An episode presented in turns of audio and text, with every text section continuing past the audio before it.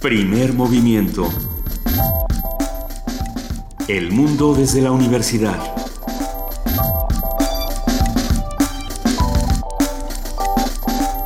Muy buenos días, son las 7 de la mañana con 3 minutos de este jueves primero de septiembre de 2016. Estamos aquí en Radio UNAM arrancando primer movimiento. Querida Luisa Iglesias. Ay, querido Benito Taibo, cuántas cosas pasaron el 31 de agosto que este primero de septiembre eh, nos va a dejar un poco sin aliento esta mañana. Queridísima jefa de información, Juana Inés de esa, buenos días. ¿Cómo están? Buenos días. ¿Desde dónde, desde dónde quieren arrancar? ¿Con quién estamos Pues más desde- enojados? Con Peña Nieto, ¿no? Pues por supuesto, a ver. ¿O con Ah, Michelle Temer? No. ah, a ver, No, no, a ver, vamos, vamos con Peña de, Nieto, de pero- Vamos por partes. de adentro a afuera. Vamos Ajá. de dentro hacia afuera. Ayer eh, la visita, esta visita, esta invitación que le hace la presidencia de la República al candidato presidencial de los Estados Unidos por el Partido Republicano y que él rápidamente acepta, por supuesto, es, Pues un, sí. es un foro que no puede rechazar, ah, se convierte en tal vez uno de los momentos más ah, indignos, y déjame usar esa palabra por no decir oprobiosos de nuestra historia reciente, porque al tenerlo enfrente y al tener una conversación privada primero y luego una declaración pública, no se le dice todo lo que debió habérsele dicho, o sea, tomar una postura de jefe de Estado para defender al Estado que representas. Y a todos los, los ciudadanos. Y a Lo, todos los lo decía, ciudadanos, lo platicamos supuesto. fuera del aire, escuchaba yo a Jesús Silva Herzog Márquez diciendo, es una deslealtad hacia los mexicanos lo que ha hecho Enrique Peña Nieto al invitar a Donald Trump, al darle esa, esa jerarquía y esa importancia. En realidad es el segundo candidato, el, el segundo en- en, En las encuestas. en las encuestas y, y que bueno además se ha posicionado entre otros muchos temas que no que no deberíamos apoyar se ha posicionado destacando a los mexicanos en, en Estados Unidos que además son una fuerza de trabajo importante, una fuerza económica muy importante en el país y que merece toda la solidaridad y el respeto del gobierno. Y entonces al hacer esto, pues es un acto de deslealtad y es un Sí, acto sin duda. de, de falta de respeto. Ya lo, ya lo vamos a platicar con el doctor Tonatio de Guillén más adelante. Eh, sí habrá que, habrá que preguntarle qué beneficio va a obtener eh, Donald Trump, además de la fotografía que ya se llevó y de lo que dijo en Arizona, que es otra cosa que vamos a seguir Lo discutiendo. que dijo en Arizona es volver a repetir eh, su, su... Pero bueno, eh, le bajó y luego volvió a estar en lo mismo. Le bajó aparentemente. No, no le bajó. Solamente, creo que en medio de todo esto, yo rescataría, ¿saben qué? Un, algo que se perdió en la vorágine, en la vorágine que ¿Qué es se perdió en la vorágine? la Asamblea Legislativa del Distrito Federal ¿Ahorita? declaró persona non grata ayer a Donald Trump. Ah, bueno, bien, qué bueno, por lo menos alguien levantó, alguien que tiene poder, vamos, levantó la mano y dijo lo que opinaba. Me parece que esa es la única parte rescatable de todo. Rescatable, sí, y nosotros pudimos ver todas las reacciones en redes sociales, todas las respuestas, todos los memes, toda la indignación. Por otro lado, por ejemplo, no sé, el Museo de Tolerancia, no sé si vieron esta imagen que, que compartió, que decía, señor Donald Trump, para usted es gratis. Y, y que lo invitaban a que visitara el Museo de Tolerancia para que aprendiera un poco de lo que le estaba haciendo falta. Pero bueno, independientemente de eso, que, que sin duda es lamentable que vamos a platicar esta mañana, habría, habría que preguntarnos muchísimas cosas si la visita era algo políticamente correcto, que tampoco lo era, no era tampoco algo necesario, ya lo, lo vamos a discutir. Así como también vamos a discutir esta mañana la destitución de Dilma Rousseff, que a mí me parece otra cosa indignante, gravísima. Yo no sabía que se podía votar porque si te cae tan mal, pues lo puedo sacar con tantos votos, ¿no? Pero bueno, Temer se ha salido con la suya en absolutamente. Todo. Cierto. Bueno, eh, aquí estamos. Escríbanos, compartan su opinión. Hacemos comunidad y hacemos comunidad con ideas. Ah, no con- intentemos no la descalificación simple y, y vana, sino con ideas. Eh, de eso, de eso justo se trata. Claro, y, y si me permites un breve comentario, eh, viendo toda la indignación y haciendo caso a todo lo que se decía en diferentes espacios de, de comentarios, la respuesta a esto que acaba de ocurrir no es eh, ofender directamente ni a Peña Nieto ni a Donald Trump, sino tener una respuesta más inteligente. ¿no? Vamos, vamos a actuar de una manera más inteligente porque no merecen nuestro nu- nuestra furia no canalizada. Hay que tomar la información para hacer algo. Hoy es jueves de gastronomía y hablaremos sobre frutas. Eso. Una- sí, una, una conversación con el chef Alonso, Alfonso Rivera, chef instructor en la licenciatura de gastronomía de la Universidad del Claustro de Sor Juan. ¿Cuál es tu fruta favorita, Benito? El mango y el mamey. El mamey. ¿El mamey? Hijo, pero el mango es maravilloso. Es que el mango es bueno. La piña. La- venga. Las a- cerezas. La hablemos- carambola. Las cerezas son una maravilla. La carambola es sim- simpática y extraña. Es que como es una estrellita feliz, Pues ¿no? Pero puede ser muy insípida. Sí, o, y- o, o amarga. El kiwi. Oigan, pero esperemos a que llegue el chef, ¿no? Órale. Venga. Vamos a contar también con la participación de la Dirección General de Divulgación de la Ciencia. Hablaremos con José Franco, su titular, que habla sobre el ciclo de conferencias en Museo Universum, Más Ciencia, Menos Adicciones. Tendremos, por supuesto, la participación del Centro Cultural Universitario Tlatelolco con Eunice Hernández, subdirectora de Vinculación y Comunidades, que nos habla sobre el concurso Domicilio Conocido. Ya lo hemos comentado mucho en este arranque, pero bueno, nuestra nota nacional será Trump y México. Comentario del especialista, el doctor Tonatiu Guillén López, presidente del Colegio de la Frontera Norte. En nuestra nota internacional, la destitución de Dilma Rousseff. Y Sí. tendremos a Lucio Oliver Costilla, doctor en Sociología por la UNAM, postdoctorado en Sociología Política en Brasil de la Universidad Federal de Ceará. Ah, recuerden que hablamos con él la semana pasada y dijimos, pase lo que pase, de, Aquí nos vemos. hable- a- hablaremos y él, él cumple su promesa. Bueno, él nos anticipó que esto probablemente iba a suceder. Sí, claro. ¿no? Y, y lástima que este pronóstico haya sido acertado, es, es lamentable. Contaremos también con la participación del Programa Universitario de Estudios de Género. Vamos a hablar con la doctora Ana Buquet, su directora, que habla sobre el protocolo para la atención de casos de violencia de género en la UNAM. En la poesía necesaria me toca a mí. Ya sabes qué vas a leer, Benito. Estoy a punto del himno nacional, pero no, no lo voy a hacer. Voy a buscar algo eh, tan, tan inflamado como el himno nacional. Eso. A- a un, un texto mexicano nacionalista. A ver qué encontramos por ahí. Déjenme contarles que nuestro querido doctor Alberto Betancourt, el propietario de Mundos Posibles, eh, el coordinador del Observatorio del G20... Usufruct- usufructuario del espacio. Ah, es, Eso, es, eso. es. Bueno, nuestro querido amigo Alberto Betancourt eh, se va a China el día de hoy y nos ha dejado su participación grabada, precisamente hablando de lo que está ocurriendo en China. De hecho, tiene un título bellísimo esta participación, que es El inspector Chen viaja a Hansgu. Va a estar bueno, ¿no? Va a estar bueno. Va a estar Y bueno. Tuvimos una conversación con él el día de ayer porque se va, está yéndose al aeropuerto porque ir a China es lejos. Entonces ya se va desde ahorita en la mañana. Ah, y terminaremos el día de hoy con la participación del Programa Universitario de Derechos Humanos en voz de su director, el doctor Luis de la Barreda Solórzano, que nos habla sobre esta curiosa prenda que ha causado revuelo en el mundo entero, que es el burkini. Este traje de baño completo, tan completo que no se le ve a uno ni en la cara, eh, y todas las implicaciones eh, éticas y legales que está empezando a tener en algunos países. El escándalo en Francia ha estado bueno. Tremendo. Vamos a discutirlo. Arrancamos, arrancamos. Quédense con nosotros de 7 a 10 de la mañana. Estamos en el 860 de AM, en 96.1 de FM y en www.radionam.unam.mx. Aquí estaremos de 7 a 10 de la mañana. Vamos a eh, recordar a José Emilio Pacheco, que es una manera de empezar a, a- a equilibrar nuestras, nuestras energías positivas y negativas. Para Vicente Quirarte, el escritor José Emilio Pacheco fue un juez implacable de sí mismo, que con su aparente inseguridad convencía al lector de su sinceridad e inocencia. El académico universitario, Vicente Quirarte, ofreció una conferencia en el Colegio Nacional donde abordó la obra del autor de las batallas en el desierto. La información la tiene nuestro compañero Jorge Díaz. Me acuerdo, no me acuerdo. ¿Qué año era aquel? Ya había supermercados, pero no televisión. Radio tan solo las aventuras de Carlos Lacroix, Tarzán, el llanero solitario, la región de los madrugadores, los niños catedráticos, las leyendas de calles de México, Panseco, el doctor Icu, la doctora Corazón desde su clínica de almas. Paco Malgesto narraba las corridas de toros. José Emilio Carlos Pacheco siempre dedicó de sus libros, columnas y poemas a aquellos escritores que se adelantaban en el viaje, y lo hizo siempre con su principal característica, la de ser el maestro de la mayúscula brevedad.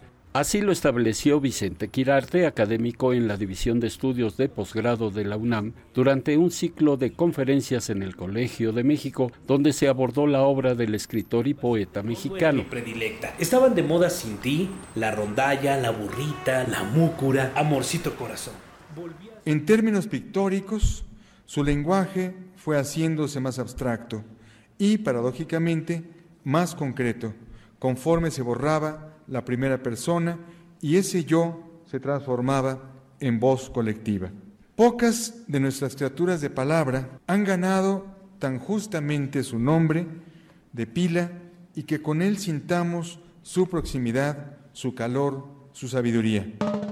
Quirarte insistió en que Pacheco fue un juez implacable de sí mismo y con su inseguridad convencía al lector de su sinceridad e inocencia. Se fue con la pluma en la mano con el tema protagonista de su obra, el poema, dijo el académico universitario, y evocó un poema intenso sobre el terremoto que en 1985 azotó a la Ciudad de México, donde Pacheco apuntó, poesía es ese lugar de coincidencia con la experiencia ajena. Nadie como él escribió un poema tan intenso sobre el terremoto de 1985, que arrasó la ciudad de José Emilio, la de sus sueños infantiles y juveniles. La Ciudad de México, a la que tanto amó y a la que consagró algunos de sus, algunas de sus mejores páginas en todos los géneros. Padeció como si fuera único responsable de la desgracia mayúscula de la Tierra, esta molécula de esplendor y miseria. El ejemplo de José Emilio Pacheco venía de la acción. Era concreto y claro a la hora de expresar sus ideas, tanto que en las ferias del libro sus lectores decían que mientras otras publicaciones necesitaban del apoyo de un diccionario para entender algunas palabras, las suyas eran elegantemente sencillas. En términos pictóricos, su lenguaje fue haciéndose más abstracto y, paradójicamente, más concreto, conforme se borraba la primera persona y ese yo se transformaba en voz colectiva. Pocas de nuestras criaturas de palabra han ganado tan justamente su nombre de pila y que con él sintamos su proximidad, su calor, su sabiduría. Para Radio UNAM, Jorge Díaz González. Primer movimiento. Clásicamente... Universitario. 7 de la mañana con 15 minutos. Y Juana Inés de esa nos tiene una sorpresa. una sorpresa que nos dejó reflexivos. Juana Inés de esa nos tiene otra. Otra sorpresa. ¿Qué pasó, Juana Inés? Es que tengo, tengo muchas dudas. A ver, cuéntalo, cuando uno Busca, cuando uno busca las rimas tradicionales, si alguien tiene un disco de rimas tradicionales y de, y de canciones tradicionales bien hecho, porque se encuentra uno, cuando uno busca naranja dulce, limón partido, que fue lo que escogí para este día que vamos a hablar de frutas, se puede encontrar cosas como esta que me encontré y si reconocen la voz, ustedes ya no están tan chiquitos. A ver. Naranja dulce, limón partido, dame un abrazo que yo te pido. Si fueran falsos mis juramentos, en otros tiempos se olvidarán. Naranja dulce, limón partido, dame un abrazo que yo te pido. Si fueran falsos mis juramentos, en otros tiempos se olvidarán.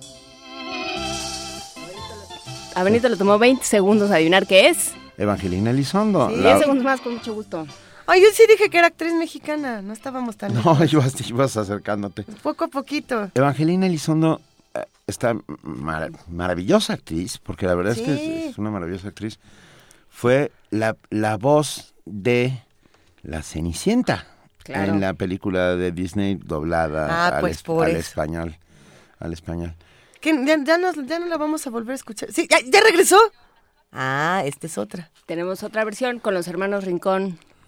A esos, esos los reconozco más rápido. A, ver, a ver la de los hermanos Rincón. Porque durante mucho tiempo fueron la voz de los niños de Radio 1. Claro. Venga. Ahora a mí me toca estar en el centro. Bueno, vamos a jugar a naranja dulce y tú vas a ser el joven que se tiene que ir a prestar su servicio militar. Sí, ahora que le toque a Adriana.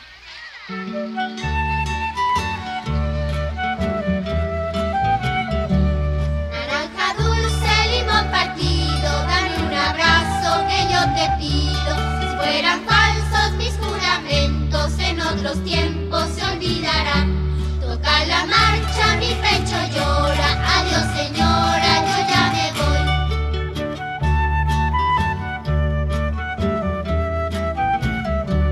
Naranja dulce, limón partido, dame un abrazo que yo te pido. Si fueran falsos otros tiempos se olvidarán. Toca la marcha, mi pecho llora. Adiós, señora, yo ya me voy.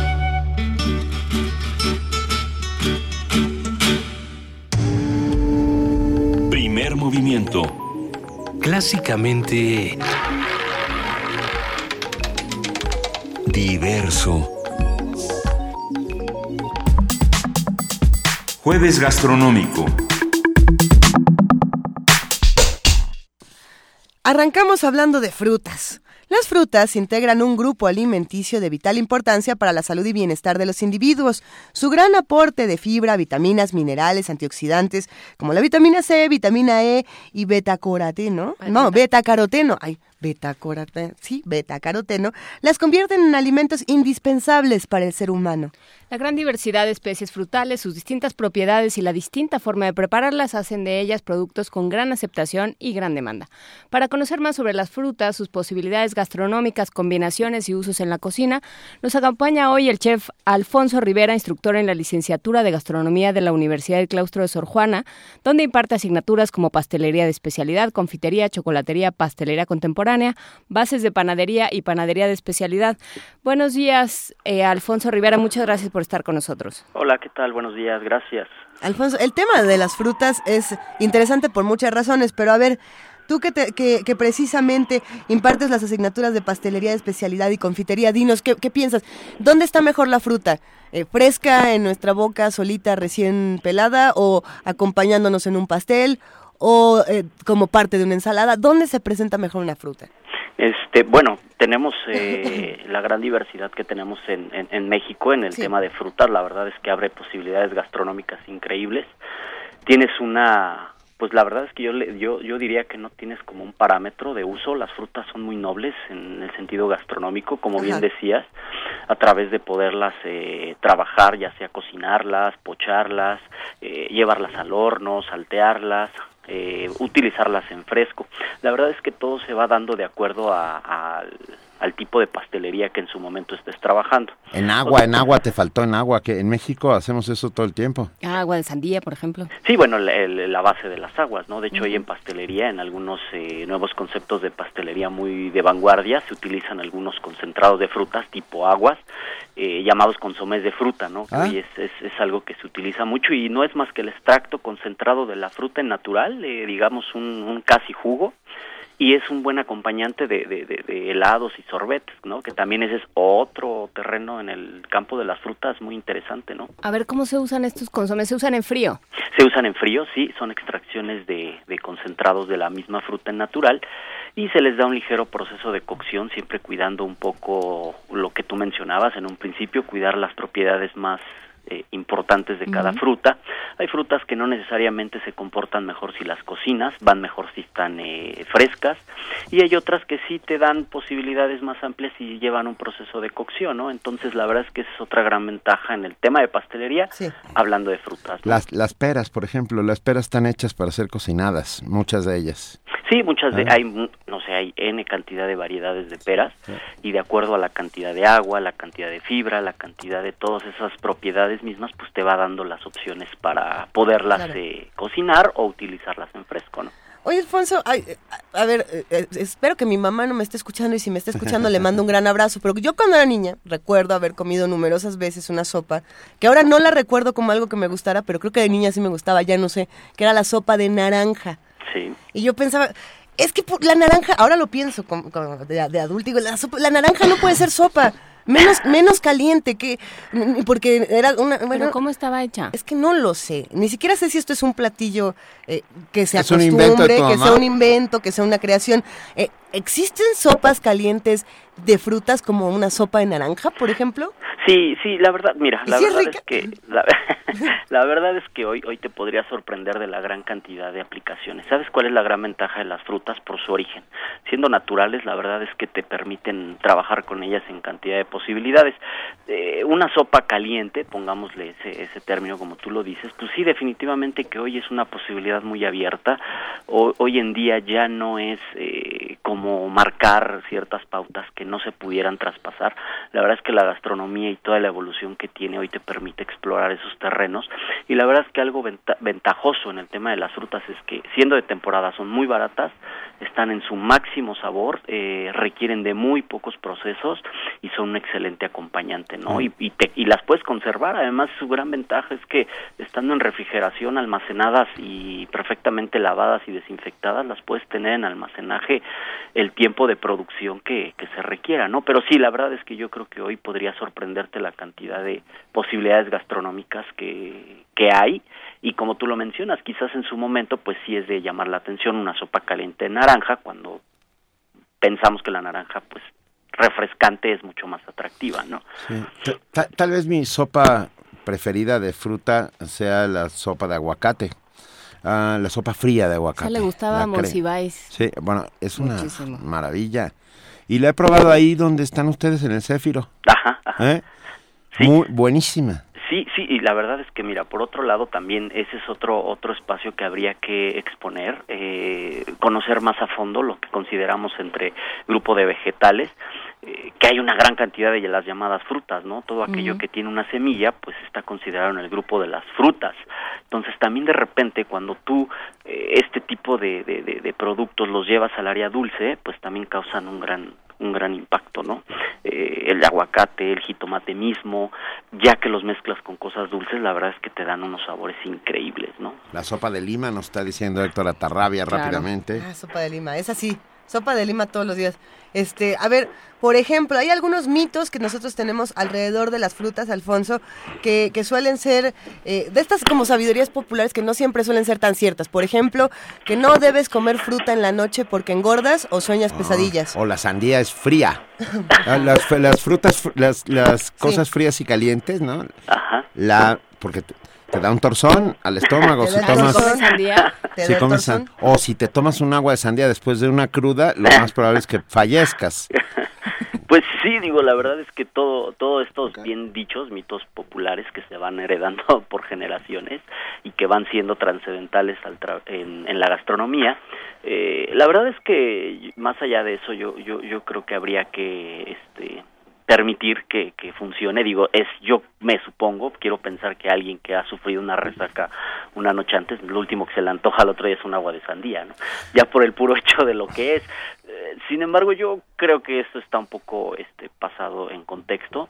La verdad es que las frutas eh, de noche, pues es muy recomendado. Un trozo de manzana, por ejemplo, un trozo de durazno, un trozo de pera, eh, son tan ligeros y no tienen ningún problema. Se asimilan perfecto al organismo. Sus eh, algunos que puedan contener grasa, el aguacate, ¿no? Por ejemplo, eh, son grasas to- totalmente asimilables al organismo. Llevan un proceso una vez que se ingieren, pero la verdad es que son son muy nobles, son muy nobles. Las frutas tienen muchas más ventajas que desventajas y yo creo que por ese lado estamos estamos ganando, ¿no? Alfonso, decías que hay, hay frutas que van mejor cocidas que crudas, ¿como cuáles? Bueno, la pera, como, como bien mencionaban, la pera es una de ellas. Eh, la piña es muy interesante una vez que se rostiza, una vez que se asa, una vez que se lleva a una plancha. La piña es muy rica llevada a ese terreno. Este es muy muy interesante. Eh, ¿El tejocote? El, el tejocote, definitivamente, desde hacer un dulce, desde un- Tejocote solo puede ser Sí, ¿no? cocinado porque Sí. Crudo, como proyectil. hijo, crudo, Bueno, sí. crudo es un, un bonito proyectil. Sí, no, bueno, es, a lo mejor sabes que no es tan atractivo en crudo. De hecho, ustedes recordarán, en las piñatas creo que lo último que te comías eran los Claro, tejocotes. todo el mundo iba dejándolos. Luego se los aventaba. Ajá, sí, la verdad es que no eran como el- el- por lo que te pelearas, ¿no? Oye, pero a ver, ahorita que mencionamos a los tejocotes, eh, recientemente yo aprendí a pelar tejocotes una vez que ya están... No, vaya, no es que uno aprenda a pelar tejocotes, no es eso, sino uno se Tuviste sienta... la experiencia. Tuve la gran experiencia de pelar un montón de tejocotes, pero de a montón para, hacer, un ponche, ¿no? Ajá. Y de pronto eh, llegó un punto en el que yo dije, es que esto ya es demasiado, ¿no? Y, y he escuchado muchas personas que dicen que no les gusta comer frutas o no les gusta preparar cosas con frutas porque a veces se lleva mucho tiempo y el resultado no es tan satisfactorio como si la fruta nos quedara a deber algo. Eh, recetas que nos quieras dar para que comamos frutas, ya sea rápidas o lentas, pero que nos den los resultados este, más deseados y esperados.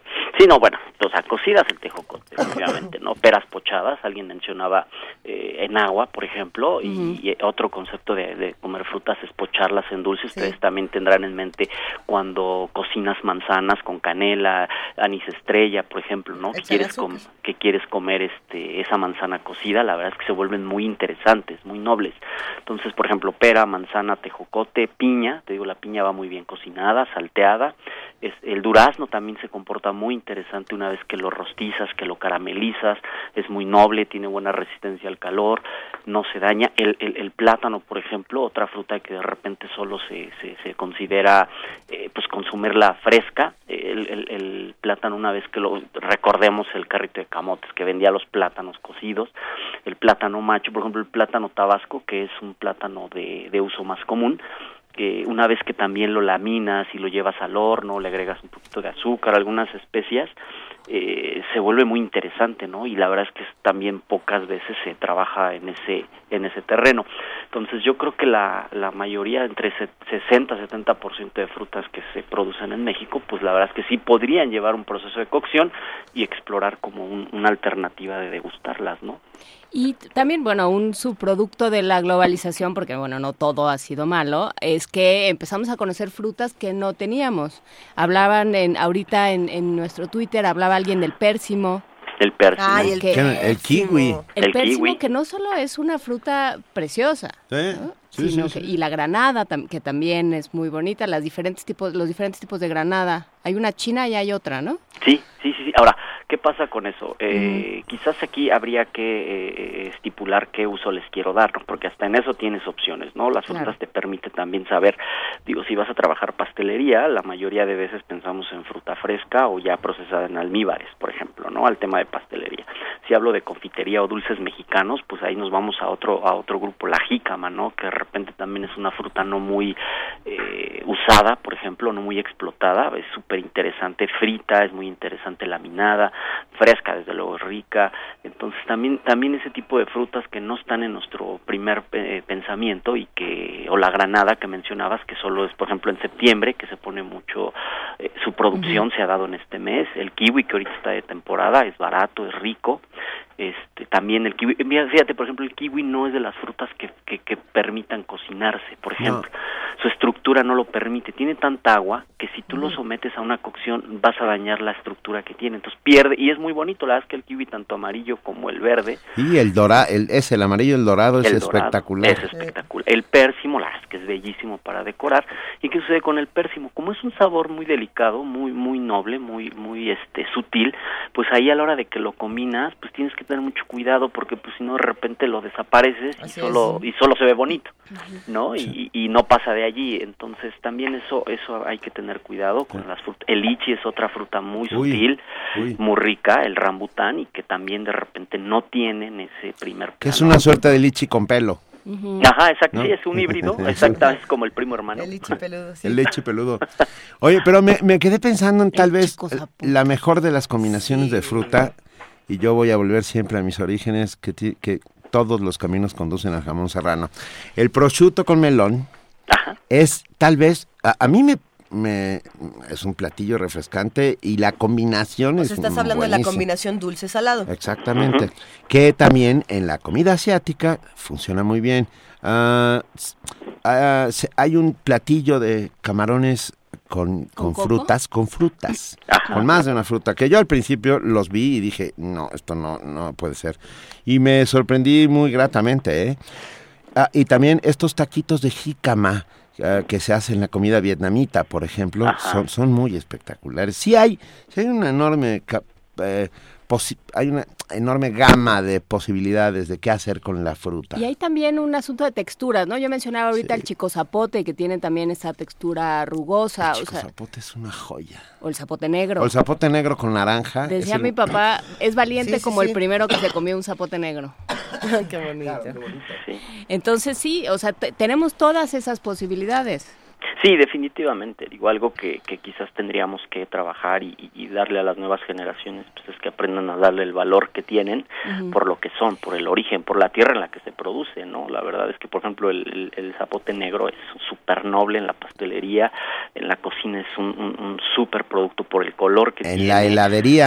En la heladería, Ah. claro. Entonces, la verdad es que te digo, yo, yo, yo la verdad es que vería las frutas como un superproducto. Habría que heredar a las nuevas generaciones el valor que tienen eh, y, y- mostrarles qué puedes hacer con ellas y hasta dónde puedes eh, llevarlas, ¿no? Desde frescas, desde muy así recién eh, este, puestas a la mesa, este, hasta el proceso de cocción que se les quiera dar, ¿no? Pero es que yo creo que esto empieza por aprendizajes que, que, que de pronto ya no se dan, que es eh, cómo, es cómo elegir una fruta. ¿Qué, ¿Qué le dices tú a tus alumnos, Alfonso? ¿Cómo se elige una fruta y cómo, o sea, no solo el- elegir lo que vas a usar para cierto platillo, sino ir al mercado y mercarla literalmente y hacerte de, de la fruta que será mejor? Claro, uno, o sea, el primer paso es saber eh, estudiar un poquito el calendario de, de, la producción de frutas por temporada, ese sería el primer paso, una vez que sabemos qué frutas están de temporada. Ahora, ¿por qué las de temporada? Primero porque están a un costo mucho, muy accesible, se vuelven mucho más nobles y su sabor la verdad es que es eh, muy valioso, ¿no? Una vez que sabemos eso, ya podemos diferenciar qué vamos a hacer con cada una de ellas. ¿Cómo poder elegir una buena fruta? Pues primero la piel, ¿no? La piel dice mucho de las frutas una vez que están exhibidas en las en los mercados o en las recauderías o en los eh, mismos supermercados. Una desventaja que hoy sucede mucho con las frutas es que los productores, si ustedes se habrán dado cuenta, ahora lo que ha sucedido con las frutas es que es más común que encuentres frutas de temporada en meses que normalmente no las encuentras.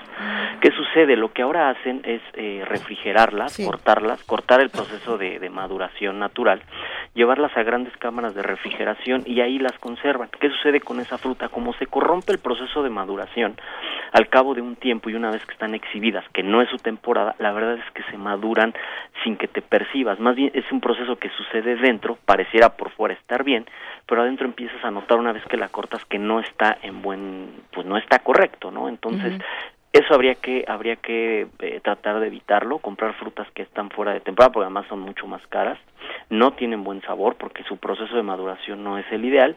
Entonces, el primer paso es comprarlas en temporada, saber qué temporada hay. Ahorita, por ejemplo, lo ideal es comprar el kiwi, la verdad es que ahorita el kiwi está en temporada y está en excelentes condiciones y tratar de trabajar con él en diferentes aspectos, ¿no? Y una vez como es, pues lo observas, ves que la piel esté firme, esté brillante, en el caso de los kiwis que al tocarlo debe ser muy firme, eh, no debe de estar golpeado, evidentemente no sabes qué hay en el interior, pero la verdad es que viéndolo por fuera, tocándolo, tratando de observar y siendo meticuloso, lo, eh, vas a encontrar buenas piezas, ¿no? Junto con, eh, querido Alfonso, junto con la física nuclear, eh, no hay nada más difícil que escoger una papaya que esté buena.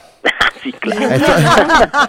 o sea, Sí. lo digo de verdad, Ah, eh, es, es Sí, así el gran volado del mundo. Sí, Además- igual que la piña. Te preguntan para cuándo la quiere. Claro, y entonces tú Para el dices, jueves. exacto. Sí, sí. y tú dices para el jueves y es falso, el jueves la papaya está o verde o pasada. Vete a- ¿Cómo diablos escogemos ya a la hora de ponernos frente a ella y decirle, a ver, papaya, no me mientas? Háblame.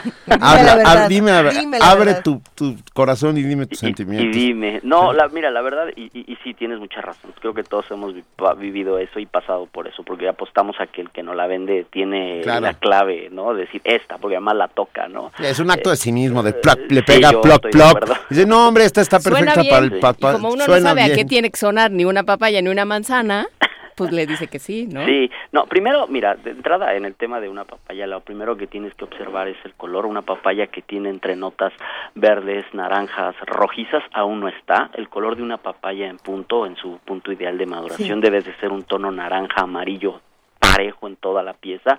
Eh, debes, de- a, a la hora de que haces pequeños golpecitos con la mano, debe ser hueca, debes de tener un sonido hueco. Eso significa que la fruta está firme, que está totalmente lista para ser cortada. Y bueno, también, y lo más importante creo yo es saber la temporada, en- de qué mes a qué mes es cuando la, la, la papaya va a estar en condiciones eh, para que eso se, se reduzca un poquito, ¿no? Porque sí, eh, eh, con la piña te va a suceder lo mismo, con el melón puede sucederte lo mismo, con la sandía te puede suceder lo mismo, de repente la cortas y está totalmente blanquecina, no hay nada de sabor, entonces uno es saber su mes de cada una de ellas, qué meses están listas para usarse y después que el color sea uniforme, color totalmente uniforme en toda la pieza, piel totalmente lisa y brillante y no tener este manchas, por ejemplo, una vez que hay manchas que genera la papaya genera muy fácil mo en su piel se forma mo, si tú la dejas un día, la cortas y la dejas uno o dos días tapada, verás que al tercer día ya tiene muchas manchas de mo, porque es una fruta eh, de, de, poca conservación, ¿no? La, la papaya la verdad es que no te da mucho para dónde, igual que la fresa, por ejemplo. Entonces, esas serían como las características que yo recomendaría pues para poder este escoger la mejor pieza, Ahora que mencionas esto de cómo escoger las frutas, me quedé pensando en algo que pasó el año pasado en la Unión Europea en el, eh, a mediados de 2015. Se armó toda esta campaña para recuperar eh, los alimentos que se tiran a la basura, porque allá sufren mucho este asunto de que, de que tienen tantas frutas que, bueno, acaban tirando la mitad, ¿no?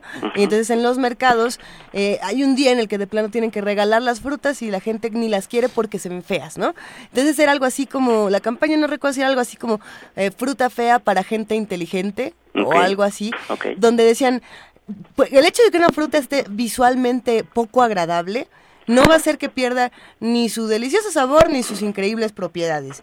Pero esto es cierto o no, Alfonso? Sí, bueno, definitivamente, acuérdate que de la vista se generan muchas otras condiciones. Comemos con los ojos. Sí, definitivamente. Y la verdad es que eso pues es, es una realidad, dado que los sentidos están conectados unos a otros. Algo que visualmente te atrae es más probable que lo consumas y no te detengas en pensar qué tal vas a ver. No, más bien lo observas, te atrae, te cautiva y una vez que lo pruebas, compruebas que como se veía, sabía, ¿no? en el tema de las frutas ese es muy determinante porque finalmente la frescura determina la calidad de la, de la misma. A más fresca se ve mejor, tiene un mejor aspecto, pero bueno, vaya, también habrá que ser un poco eh, cuidadosos te mencionaba hace un ratito que la conservación de las frutas es muy noble. Eh, entonces también, por ejemplo, la papaya misma, uno que empieza a deteriorarse y, notas esas pequeñas manchas, no significa que ya no la puedas comer, solo significa que deberás comerla ya más rápido, porque pues ya empieza a entrar en un proceso en el que va decayendo su frescura, ¿no? Entonces yo creo que también habría que ser un poquito abiertos, permitir que si ya de repente su aspecto visual no termina siendo el más atractivo, pues puede ser que el sabor incremente. Ahora, ¿qué sucede con las frutas? Conforme va avanzando el proceso de maduración, los azúcares van aumentando. hay, hay, un, hay un aumento en la condición de azúcares. Entonces, hay frutas que si pasan su proceso ideal de madurez y comienza a haber un declive del mismo, su sabor es mucho mejor hay un mejor equilibrio de, de, de, los azúcares, entonces se vuelve mucho más agradable, ¿no? Entonces también eso hace que, que, que ciertas, las uvas, por ejemplo, cuando empieza a haber un proceso, si visualmente se manchan, empiezan a perder ese verde vivo, eh, hablando de las verdes en especial, pero una vez que ya no están tan tan tan rozagantes ese verde tan intenso pero las pruebas la verdad es que son muy buenas eh, y no por ello han perdido sus propiedades ni su sabor al contrario se vuelve un sabor mucho más intenso que no resulta este desagradable, ¿no? Estamos ¿Puede hablando... pasar eso o se pueden entepachar, como dicen en mi caso? no. no, no creo. No, estamos hablando con el chef Alfonso Rivera. Oye, y te preguntan, Alfonso, ya que tú lo sacaste a colación, ¿existe un calendario de frutas mexicanas? ¿En dónde se consigue? Dice Oscar NR. Y también Eduardo dice que nos compartan el calendario de frutas. ¿De dónde sacamos ese calendario de frutas? Pues mira, hoy con la gran apertura y la gran este, fuerza que tiene el Internet, digo, no, tú le das a clic en alguna página de búsqueda, en algún buscador y vas a encontrar eh, muchos calendarios. Ahora quizás ahí habría que preguntarse cuál es el más recomendado de las 10.000 opciones que te dé el buscador, cuál va a ser el más recomendado. Yo te sugiero que busques de los eh, establecimientos ya consolidados. ¿Cómo saber eso? Pues una vez que tú abres en el Internet y le das clic a la búsqueda de calendario de frutas, vas a encontrar unos que son basados en, por ejemplo, la central de abastos, ¿no? La central de abastos tiene una plataforma donde lanzan los que distribuyen frutas que son muy la verdad es que son muy muy confiables no la verdad es que es que confían bien este y de repente pues hay unos más que se dedican a la publicidad pero traten de buscar un, un, calendario que no esté tan saturado en publicidad que sea un calendario un, un tanto más neutro y esos creo que son confiables. Aunque bueno, pues finalmente estás hablando de un calendario que solo te dará referencia, entonces yo creo que también cualquier otra opción, si de repente les gusta, pueden pueden apegarse a ella, ¿no? Y sabes que yo creo que también el mejor eh, calendario, la mejor forma de encontrar eso, pues es que tú vayas a los mercados, a esos mercados que están en las colonias y, y te des una vuelta y hagas un breve estudio de qué están vendiendo. Te puedes dar también cuenta por el precio, si un precio supera una lógica entendida, ¿no? De, por ejemplo, ahorita la manzana no está en temporada y su precio está elevado eh, y ya lleva un rato así. Este, la manzana ahorita ya tiene varios meses en un, en un precio eh, fuera de lo regular. Entonces, pues también es una forma de que te des idea de que no está en temporada, ¿no? Cuando sus precios sa- sobrepasan una lógica, este, pues quiere decir que no están en temporada, ¿no? Bueno, ¿qué decir del aguacate, por ejemplo? El aguacate. No, bueno, el aguacate llegó a estar a cielo. 100 pesos o a ciento y sí, sí. pico, una barbaridad. Sí, sí, sí. Y somos el productor número uno del mundo. Eh, número uno del mundo, pero pues eso sucede un poco ya por las segundas manos de distribución, que pues evidentemente... Y, y por la, y por las terceras manos y las manos del crimen organizado alrededor de claro. los campos de aguacate. Claro. Nos escribe, bueno, nos escribieron un montón de gente y Todos. leeremos unos pocos dentro, ¿no? En unos segundos, porque la verdad es que fue impresionante la, la, la respuesta que ha tenido esto, pero me gusta el de Huehuetlacatl, que dice, qué susto, los acabo de sintonizar y pensé que hablaban de política, al decir debe ser brillante y firme. Es que pasa eso con las Solo frutas. los kiwis, claro, solo solo los con, la- kiwis. con las frutas y los políticos debería suceder eso. Deben ser brillantes y firmes. Claro. Eh, si no, De una sola pieza. exa- eso, venga. Venga. preguntan cómo, cómo conservarlas. Dice eh, Claudia GG que no se deben juntar los eh, las papayas con los plátanos. Los Ah, qué plátanos con el resto de las frutas. Qué sí. buena pregunta. Mira, fíjate, hace hace poco eh, a, a mí alguien me decía, es que los plátanos no se lavan, por ejemplo, ¿no? Es que los plátanos no se lavan. Todo lo que son frutas, todo lo que viene de la tierra, todo lo que lleva un proceso de, de, de, de- de cultivarse, de, de- de que pasa por N cantidad de manos, pues hay que lavarlo, la verdad es que todas las frutas se lavan. Ahora, de que no se junten, no, aunque hay una recomendación importante a través de la higiene para el manejo y lavado y selección de frutas, siempre vas a comenzar lavando las más pequeñas, eh, guayabas, uvas, fresas, este, manzanas, y luego te vas con las piezas grandes, digamos, ¿no? Habría que hacerlo en esos grupos, vas separando. ¿Cómo se lavan? Un poquito de agua en una tarja, agregas un mínimo de jabón eh, líquido en gel, haces jabonadura, metes las frutas y ya sea si la piel es rugosa o sabemos que es, por ejemplo, eh, proveniente de la tierra, un betabel, por ejemplo, eh, hay que tallarlo, ¿no? Con, con fibras y hay que darle un poquito de trabajo. ¿Cómo? ¿El betabel se come? Totalmente.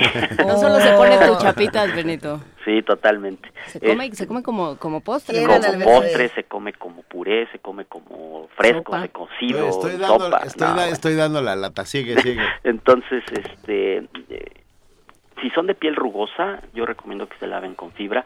Si son de piel suave, delgada, no rugosa, con esponja, eh, entonces eh, así se lava delicadamente. Tampoco hay que descargar nuestra ira sobre las frutas a la hora de lavarlas. Este, sí hay que lavarlas. Inmediatamente que lleguen a casa, se sacan de las bolsas, se llena la tarja, se hacen grupos de pequeñas a grandes, se lavan, se pasan a un segundo momento que es un enjuagado de, la, de agua totalmente pues limpia del grifo y después ya viene como tú decidas eh, desinfectarlas, ¿no? Que ya sea por eh, agua y cloro, ya sea agua y yodo, plata coloidal o este estos aspersores que hoy te venden a base de cítricos, que la verdad desde mi punto de vista son los mejores. Los desinfectantes a partir de semillas de cítricos me parecen los más eficientes, los más nobles y roceas, asperjas sobre las frutas y las dejas en un plano extendido, ya sea sobre una mesa, sobre una charola, una una este, una placa de metal, de plástico y las dejas que solitas sequen. Ya no hay que enjuagar, acuérdense que los desinfectantes ya no se enjuagan, sí se enjuagan porque tenemos por ahí idea de que los desinfectantes pueden causar daño, cosa que no es cierto, siempre y cuando se dosifiquen. Eh, de- eh, hay que enjuagarlas con agua ya de filtro, ya hay que enjuagar con agua de filtro, si no vuelves a contaminar y vuelves a con- causar el problema. ¿Cómo se conservan mejor? Una vez lavadas, que se dejan secar solitas, si te urge guardarlas, con un paño de algodón totalmente limpio, una toalla eh, de estas de rollo, las secas muy bien. Y yo creo que lo mejor es en bolsas, separadas ahora sí, en, en bolsas eh, de estas selladas herméticamente y las metes a la parte baja del refrigerador. ¿Por qué ahí? Porque ahí la conducción de frío está mucho más controlada. Ese cajón es para proteger el exceso de frío y que no se dañe la madurez de la fruta. Y yo te puedo decir que una fruta hecho en este proceso guardada te puede durar de uno a mes y medio, de dos meses, dependiendo cuál sea, y la verdad en excelentes condiciones. Hagan la prueba y la verdad es que la mejor forma de guardarlas es en refri, embolsadas, separadas por grupos y vas a tener fruta para muy largo tiempo y en excelentes condiciones. Venga, muy bien. Mira, Javier Cervantes nos escribe y dice, hay que comprar uvas ahorita para Navidad, están baratísimas. Sí, sí, definitivo, y sí te duran. Te- te- yo, yo apuesto que De duran. aquí a ¿eh? Navidad. Duran Bueno. sin problemas. Si no vamos todos a casa, en año nuevo vamos todos a casa A del casa de chef a que Javier nos dé- Cervantes a que nos dé 12 por lo menos a cada uno, Sí, ¿no? O sea, que nos vaya juntando las nuestras. Oye, de verdad, un inmenso placer, chef Alfonso Rivera, instructor de la licenciatura de gastronomía de la Universidad del Claustro de Sor Juana. De verdad, muchísimas gracias por acompañarnos esta mañana. Nos han escrito una cantidad enorme de amigos que hacen comunidad aquí en Primer Movimiento. Buenos consejos, buenas recetas. Pero a ver, ¿sí? una última rápida. Y las fre- y dice Oscar NR, ¿y las fresas cómo se desinfectan? ¿Se congelan? De- no, no se congela. La fruta es una, la fresa, perdón, es una fruta que no debe congelarse, igual que el kiwi. No, no, no es lo mejor. No hay que congelar. Mira, a menos la vas a congelar a menos de que después la vayas a licuar, la vayas a usar para hacer agua, algún licuado, algún eh, proceso de triturarla. Si la vas a requerir fresca, no conviene eh, congelarla. Yo lo que recomiendo en el tema de las fresas es una vez que lleguen a casa, las abres, las dejas que pierdan ese, esa humedad que traen, ese ajetreo de la calle, no las dejes embolsar, las pones en un paño abierto, las dejas que pierdan ese, esa humedad. Si no las vas a consumir al momento, yo te recomiendo que no las laves, mételas en una bolsa, sepáralas, hazle la anotación que aún no están lavadas, y una vez que las vayas a utilizar, haces todo el proceso que mencionamos y vas a tener una fresa en excelentes condiciones. ¿Qué sucede si la lavas? Lamentablemente la fresa su vida útil es muy corta, muy muy corta, que si tú la lavas y la dejas para el otro día, vas a notar que el color vivo rojo ha perdido y se vuelve un rojo más púrpura, ligeramente opaco y ya nada atractivo. Lamentablemente la fresa no, no dura mucho, no hay que lavarla si no se va a usar, se guarda, se separa en una bolsa hermética, se le anota que no está lavada, desinfectada. Una vez que la vas a usar, lavas, desinfectas y ya la puedes utilizar. Alfonso, qué, qué maravilla esto que decías de cuidar este que las frutas se relajen después de un viaje tan ajetreado, ¿verdad? Yo sí, eso, Hay eso hay que es darles clave. chance. Es clave, ¿eh? Qué, qué maravilla de conversación. Muchísimas gracias, chef. Eh, te mandamos un gran abrazo y nos escuchamos muy pronto para seguir hablando de temas gastronómicos. Claro que sí, estamos con gusto aquí en la universidad para lo que ustedes necesiten. Muchísimas, Gracias. muchísimas, muchísimas A gracias. ver, tenemos música para celebrar a las frutas, Benito. Vamos a hacer, porque también las frutas en la música y en la literatura han estado ahí presentes. El olor de la guayaba de García, bueno, hasta en la ciencia, sí, te- ¿no? Newton, la Newton manzana. etcétera, etcétera. Pero en este caso, y bueno, el olor de la guayaba de García Márquez. Y aquí tenemos otra guayaba, la guayaba con Jesús Echeverría y Lourdes Ambrís en canasta de frutas mexicanas. Saludos. Saludos a Lourdes Ambrís que nos escucha. Sí, un Ah, abrazo. bueno, muchas gracias, Lourdes. Va, va la guayaba.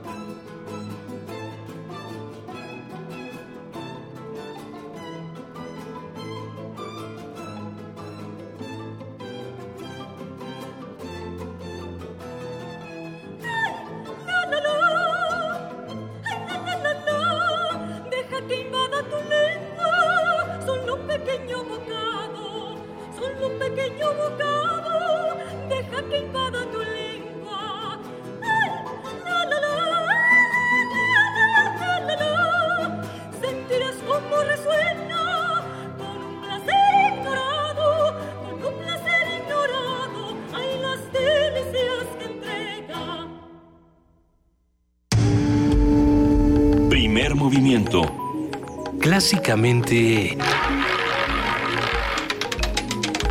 Incluyente. Pepe.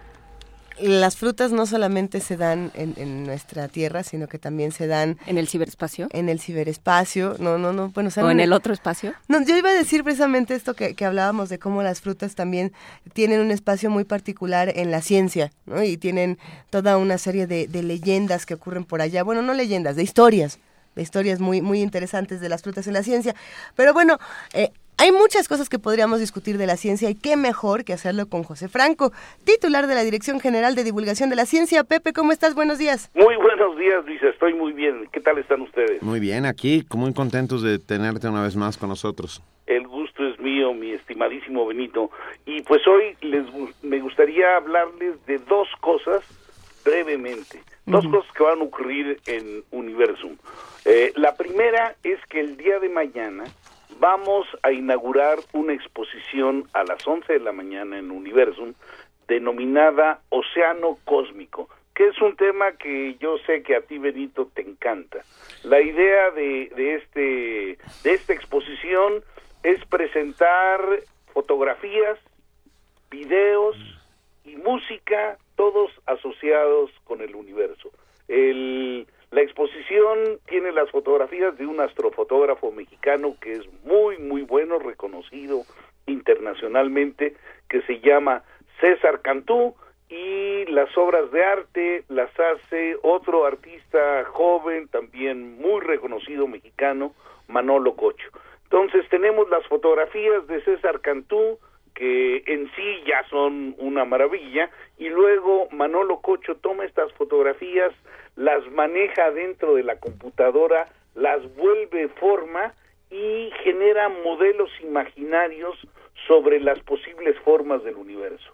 Y entonces presenta 13 modelos duales del universo padricísimos. Y por si fuera poco, esto va acompañado de obras abstractas que pintó el mismo Manolo y de una obra sonora de un astrofísico australiano llamado Paul Francis que nos pone los sonidos del universo. Entonces va a ser pues este un manjar maravilloso para todos aquellos que les guste elucubrar sobre los confines que hay en el universo. Entonces, eso lo tenemos mañana. Y la semana entrante vamos a tener una una mesa redonda es la, la segunda mesa de un ciclo que hemos llamado Más Ciencia y en este caso la segunda mesa va a versar sobre más ciencia y menos adicciones. El día de hoy tenemos pues obviamente discusiones muy muy importantes en nuestro país y en todo el mundo sobre si se debe o no se debe legalizar marihuana o algunas otras eh, drogas psicotrópicas y yo creo que es muy muy importante obtener información que viene desde la ciencia y para hablar de el tema central que está alrededor de las drogas que son las las adicciones sí. van a estar pues este cinco expertos no solamente de nuestro país sino también eh, de Europa vamos a tener a la doctora Marielena Medina Mora que es la directora del Instituto de Psiquiatría al doctor Ricardo Nani Alvarado, que es presidente de la Asociación eh, Mexicana de Medicina Adictológica, el doctor Héctor Castillo, que es investigador del Instituto de Investigaciones Sociales. Esto es, tenemos la visión desde la parte de las ciencias médicas y también la visión desde la parte de las ciencias sociales. Y desde España se van a unir a la, a la discusión vía, vía Skype el doctor Francisco Alonso Fernández, que es catedrático de Psiquiatría y Psicología de la Universidad Complutense de Madrid, y el doctor Fernando Rodríguez de Fonseca, quien es miembro del Comité Científico del Observatorio Europeo de Drogas. y pues para llevar una discusión bien dirigida y bien armada, pues va a estar con nosotros el doctor Oscar Prospero García, que es eh, pues un investigador de, de la Facultad de Medicina, que además escribió un libro estupendo, yo se lo recomiendo muchísimo, sobre adicciones. ¿Qué les parece, chicos? Bien, no, bueno. Ah. es, un catálogo, está No, y- maravilloso. Y, suena, suena muy interesante, Pepe, porque justamente ayer hablábamos con Pérez Tupiñá, un, un eh, divulgador de la ciencia, que él decía es muy fácil que el, el conocimiento pseudocientífico permee y se convierta y, y cobre validez y cobre legitimidad. Entonces, eso pasa un poco también con las drogas. Si no se saben, si no se tienen datos duros y si los científicos no hacen el trabajo de acercarse a la gente y de hablar y de explicar, es muy fácil que, que cualquier charlatán venga a contar cualquier historia sobre drogas, sobre adicciones y sobre, eh, y sobre infiernos posibles que no tienen que ser así. Así es, mi querida Juan Inés, el, el, el tema es muy serio y hay que tratarlo con seriedad, hay que dar información y bueno, el, el, el hacerlo con seriedad no implica hacerlo aburrido. Todos estos, este, todos estos expertos, pues, este, son magníficos expositores, magníficos divulgadores y estoy seguro que todos aquellos que vayan el próximo eh, miércoles 7 de septiembre a las 6 de la tarde al Teatro de Universum a escucharlos, no solamente se van a llevar pues este un, un buen bagaje de conocimiento, sino que van a ver van a ver eh, las adicciones desde desde otra desde otra perspectiva. Porque además digo además como tú dices de que efectivamente existen muchos charlatanes pues también existen le meten la mano organizaciones cuyas finalidades están en otro lado, no en el conocimiento. Y entonces se vitupera a las personas con, a- con adicciones y se piensa que eh, pues una adicción se puede quitar como se quita un resfriado, cosa que pues no es cierto porque una adicción lo que representa ya es un problema de salud en una persona o en una población en donde obviamente la adicción está asociada a alguna enfermedad en el cerebro, ¿no? Entonces, este punto es un punto importante, no solamente la desinformación viene de parte de los charlatanes, sino de aquellos que poniéndose, pues qué sé yo, un, una vestimenta sagrada, también este, dicen toda una serie de cosas este, sacadas de la manga para convertir en pecado o convertir en algo que se pudiera quitar de una manera muy muy fácil a las adicciones. Y lo mismo dicen de la sexualidad o sea como si aquellas personas que eh, tienen alguna inclinación por la homosexualidad este pues pues se las pudieran quitar con una serie de golpes en la espalda o con una pastillita para que ya se les pase la calentura Pues sí, muchísimas gracias Pepe Franco. Queda hecha la invitación en redes para este para esta actividad más ciencia menos adicciones. Muchísimas gracias. Así es, y bueno, y les reitero, mañana Océano Cósmico es un pasón. Ya vi la foto, ya vi, ya vi una de las fotos, una joya. Venga. Qué bueno, Benito. Gracias, Pepe. Yo sé que tú vas a estar ahí Sí, en primera sí, línea. así es. Un abrazote, Pepe. Otro para ustedes. Vale, gracias. Hasta luego. Primer movimiento. Clásicamente Universitario.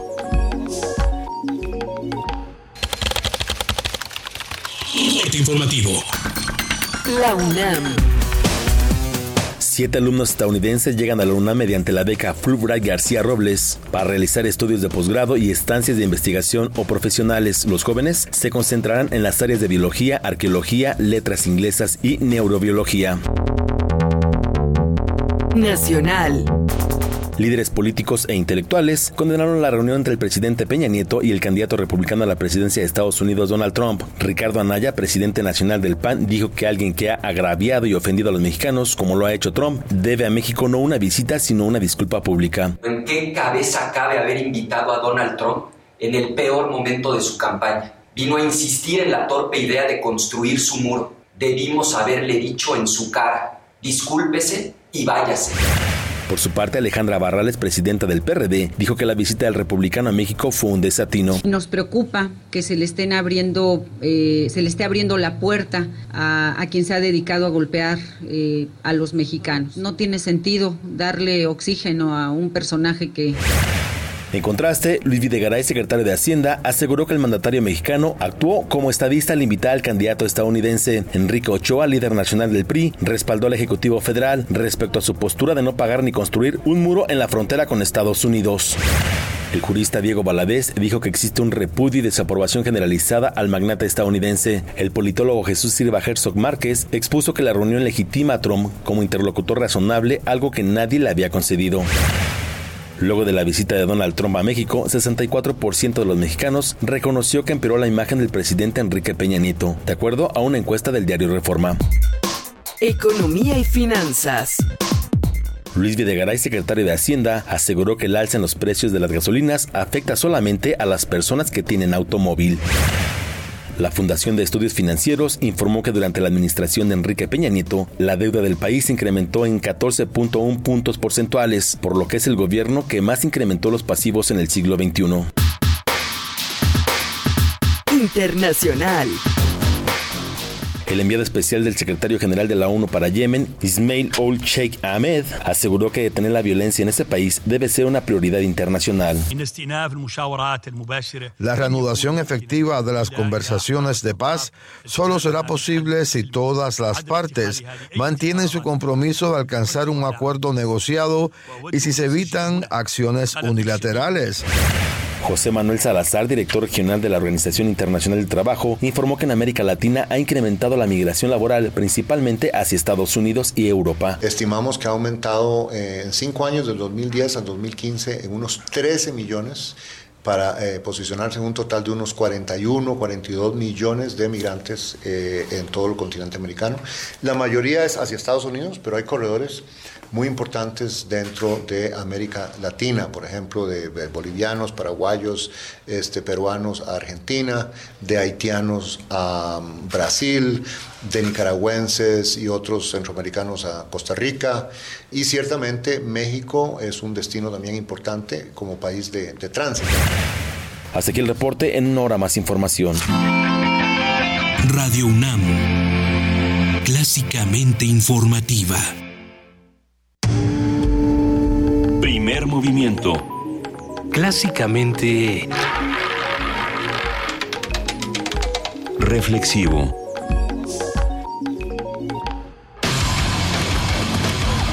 El contacto entre universidades es mejor cuando es de alto impacto. Siga a los Pumas de Ciudad Universitaria en su desempeño durante la Liga de la UNEFA.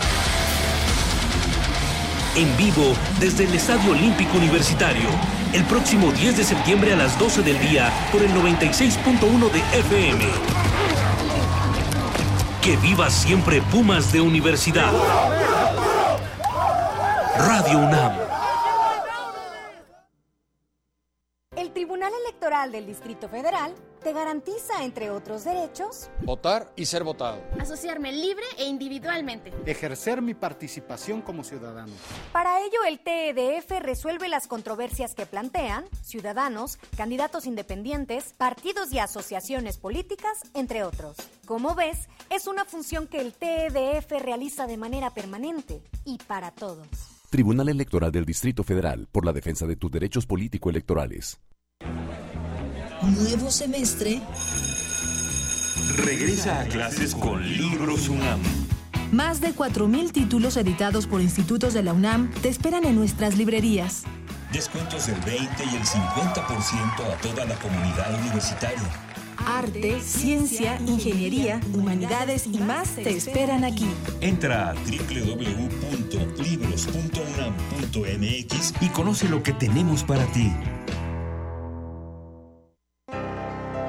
Festival Internacional de Piano en Blanco y Negro celebra 20 años de realizarse en México y ha preparado una serie de conciertos que incluye a los máximos exponentes en el mundo en la ejecución del piano. Del 1 de septiembre al 16 de octubre se darán cita 21 pianistas de 12 países en el Auditorio Blas Galindo del Centro Nacional de las Artes, CENAR, donde ofrecerán 20 recitales. Puede consultar la programación completa en www.cenar.gov.mx.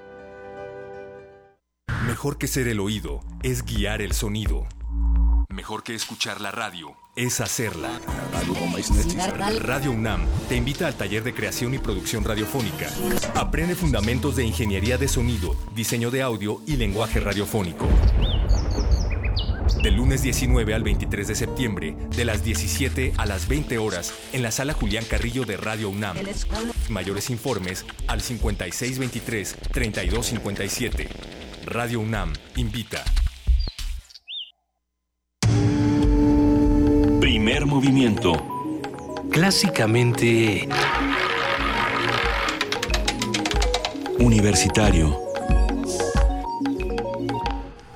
8 de la mañana, 8 minutos. Gracias a los que están ahí todo el tiempo ayudándonos a, a- a hacer posible este, este programa Siendo Comunidad. Me escribieron Sara para decirme que Evangelina Elizondo fue la voz de la Bella Durmiente, no de la Cenicienta. Sí. Tiene toda la razón. Y mi amigo Miguel La Cenicienta Ángel. casi no habla. sí. Bueno, No, también. sí. Hablan mal los ratones. Hablan Yo me cambié los Los ratones. ratones Bueno, Ay, eh, pensé que habían metido un audio, pero eras tú por un momento, sí pensé que habían... Ah, este, No y gracias a mi ratón. amigo Miguel Angelino, que me recuerda que el olor de la guayaba es de Plinio Apuleyo Mendoza, hablando sobre García Márquez. Una com- es, eh, tiene Ah. bonito! toda la razón. Ahora, Cien años de soledad está lleno de frutas. Échenle un ojo. Eh, tenemos ya en la línea, y lo agradecemos muchísimo, a nuestra queridísima Eunice Hernández, subdirectora de Vinculación y Comunidades del Centro Cultural Universitario de Tlatelolco. Hola, Eunice. Hola, ¿qué tal? Un abrazo a todos por allá y a todos los que nos escuchan. Muchas Igual, igual. Eunice, cuéntanos por favor qué está pasando ahora en el Centro Cultural Universitario Tlatelolco, un concurso domicilio conocido. Exactamente, domicilio conocido, mucho haciendo alusión a esta vieja costumbre de cuando Sí. no había dónde dejar un paquete, pues se decía que era un domicilio conocido, ¿no? Eh, y cuando no había una dirección.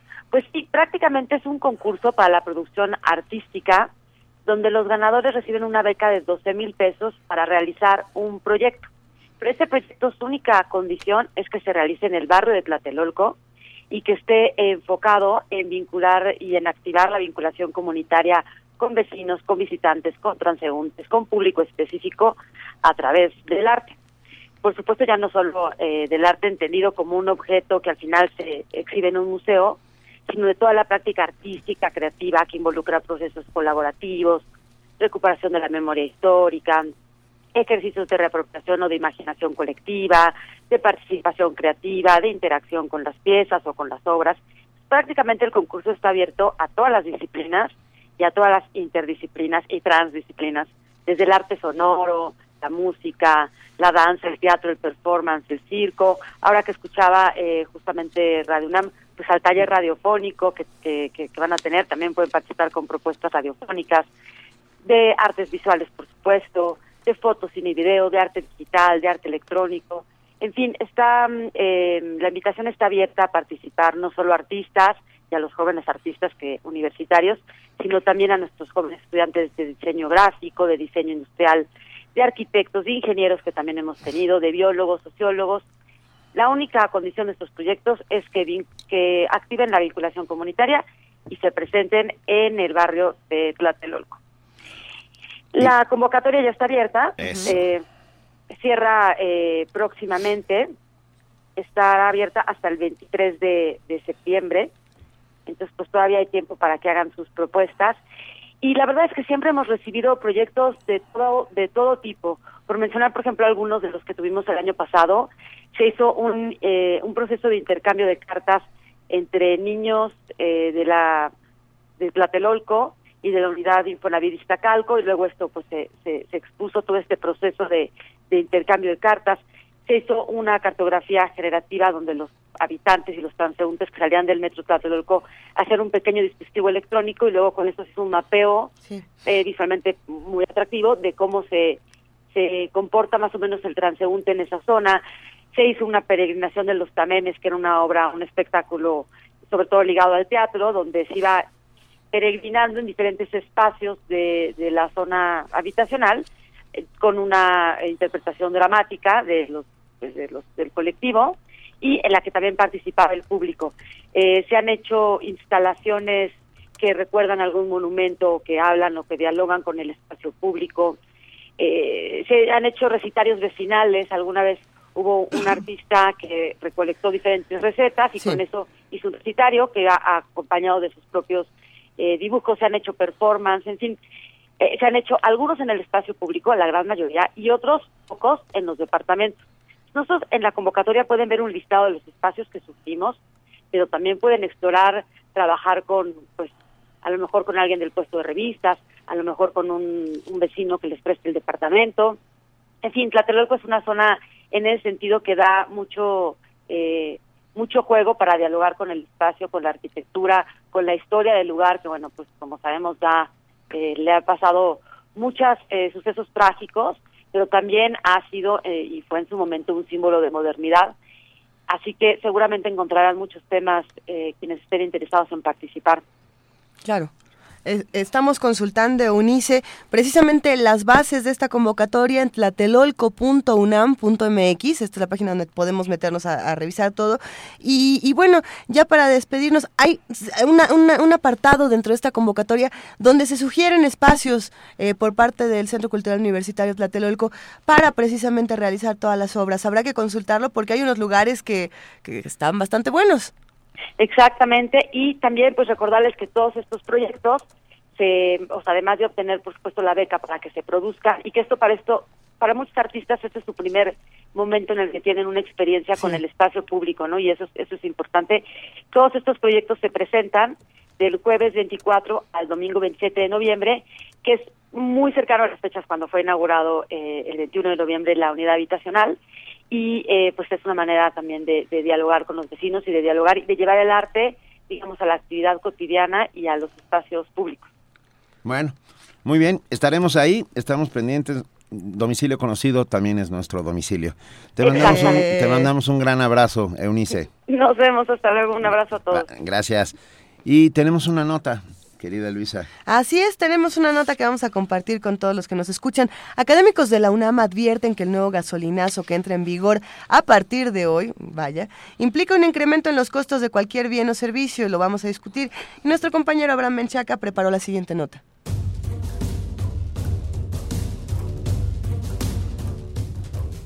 A partir de este jueves primero de septiembre, la gasolina magna subirá 2 centavos para ubicarse en 13 pesos con 98 centavos por litro. La gasolina premium se mantiene sin cambios. El diésel subirá 47 centavos. También a partir de este mes, la Comisión Federal de Electricidad eleva sus tarifas. El sector industrial se incrementa entre 6.5 y 8.4%, mientras que la comercial entre 8.6 y 9.4%. Para el sector doméstico de bajo consumo, la tarifa no cambia. Ante estos aumentos, la Cámara Nacional de la Industria de la Transformación advirtió que la industria incrementará los precios de sus productos finales. Para el maestro Román Moreno Soto, académico de la Facultad de Estudios Superiores Aragón, estos aumentos son sensibles al gasto corriente de los hogares mexicanos. Además, debemos de, recordar que en nuestro país, por ejemplo, el, precio de la gasolina representa aproximadamente el 70% de lo que es un salario mínimo. Entonces, por ahí tenemos nosotros que eso eh, se ve mermado en cuanto a la capacidad de, de poder de compra de los hogares y si ello también lo, vinculamos a que tanto la electricidad como la gasolina son bienes que además de ser inelásticos están conectados mediante ciertas redes de comercialización y que son de alguna manera insumos fundamentales de ciertos procesos, eso va a generar eh, una un efecto dominó en otros bienes y servicios que son fundamentales para la canasta básica de esos hogares. Al respecto, el doctor Darío Ibarra Zavala, académico de la Facultad de Estudios Superiores Aragón, el aumento de los energéticos implica un incremento en los costos de cualquier bien o servicio. Eh, los costos de los energéticos en gran medida obedecen a los costos de operación de las empresas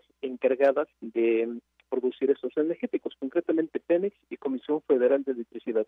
En el caso de ambos, un tema que hemos se ha ventilado lo suficiente, aunque ya se empieza a hablar de ello, es el costo por el pago de pensiones.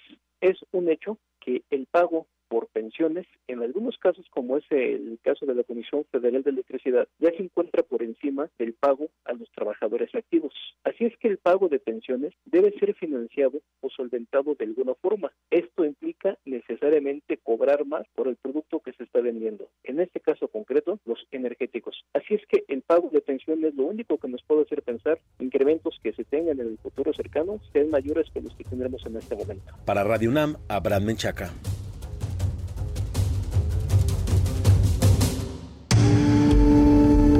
Primer movimiento. Clásicamente... Reflexivo. Nota Nacional. A su llegada al aeropuerto de Phoenix, Arizona, Donald Trump declaró que la reunión de ayer con el presidente mexicano Enrique Peña Nieto fue exitosa y que espera un próximo encuentro. En la reunión que sostuvieron ambos representantes políticos, se abordaron las propuestas del magnate estadounidense en los sectores de la política, economía e migración, entre los que destaca la renovación del Tratado de Libre Comercio. Con respecto al controversial tema de la construcción del muro fronterizo, el candidato republicano afirmó vamos a construir un alto y hermoso muro en la frontera sureña mientras aplaudían todos sus sus muchos partidarios, muchos de ellos vestidos como militares, curiosamente. Pues deben ser la milicia de... Debe Pues ser sí, la milicia sueña. Pues sí. Ah, México pagará el muro, aún no lo sabe, pero pagará. Sin embargo, el presidente Peña Nieto reiteró que desde el inicio de la conversación con Trump dejó claro que México no solventará dicha inversión. Esto fue en un tuit de los más desafortunados, eh, de- bueno, no, no de los más desafortunados, el problema es que esto se ha vuelto una constante de tweets desafortunados. Pero bueno, a ver, en Arizona Trump aseguró que tendrá caso, cero tolerancia con los indocumentados y desde el primer día en que asuma el cargo pondrá en práctica operativos para expulsar de Estados Unidos a todos los inmigrantes indocumentados que sean detenidos. Hoy analizaremos la visita a México de este hombre, Donald Trump, y de su discurso en Arizona con el doctor Tonatiu Guillén López, presidente del Colegio de la Frontera Norte. Doctor Guillén, muy buenos días. ¿Qué tal? Muy buenos días. Con gusto de saludarlo. No, encantados de estar con nosotros. A ver, eh, vamos a empezar. ¿A qué vino Donald Trump? Bueno, vino invitado, que es peor, pero bueno. eh, Sí. pero Hay, hay una coyuntura pues muy eh, difícil para México y muy necesaria para la campaña de Trump. Y es ahí donde ese, esa fusión pues tuvo un momento, a mi entender, muy inadecuado en el sentido de, de que cualquiera que hubiera sido el escenario, quien gana en términos de, de campaña, porque estamos en una campaña electoral, estamos en un escenario de, de imágenes, estamos en un escenario de, de mensajes y de posiciones en, en Estados Unidos, y en ese territorio de campañas, pues una visita de estas características, pues no tenía eh, muchas probabilidades de que le fuera beneficiosa a México y sí muchas probabilidades de que le beneficie a la campaña de Trump. Entonces, en ese, en ese sentido, en, en política, desafortunadamente, para quienes participan en ella, eh, siempre hay quienes pagan costos y siempre hay quienes ganan en, en, en iniciativas. Y, y creo que en ese sentido, pues le vino bien a Trump venir a México, hablar con el presidente, decir lo que ha dicho desde hace rato sin, sin, sin mayores cambios, tal vez con algunos matices de cortesía, como vimos en, en su discurso posterior, muy, muy sincronizado todo para ese discurso posterior. En, en Phoenix, pues vemos un Trump intolerante, racista, xenófobo y, y ignorante de lo que es la relación México-Estados Unidos. a él le, Sí, A le, él le le convino. convino a Trump, ¿Y pero... a nosotros? Ajá, porque, porque se ha escudado de alguna forma la, la presidencia diciendo invitamos a los dos, invitamos a Trump, invitamos a Hillary. ¿Por qué invitarlos? O sea, digamos, eh, desde el Era punto de vista invitarlos. de relaciones bilaterales, ¿esto tiene que funcionar así o se tiene que manejar? O sea, ¿al presidente le conviene darles esta oportunidad a candidatos o se tiene que manejar, eh, digamos, con, con los enviados y con los eh, negociadores del caso por, por detrás, digamos.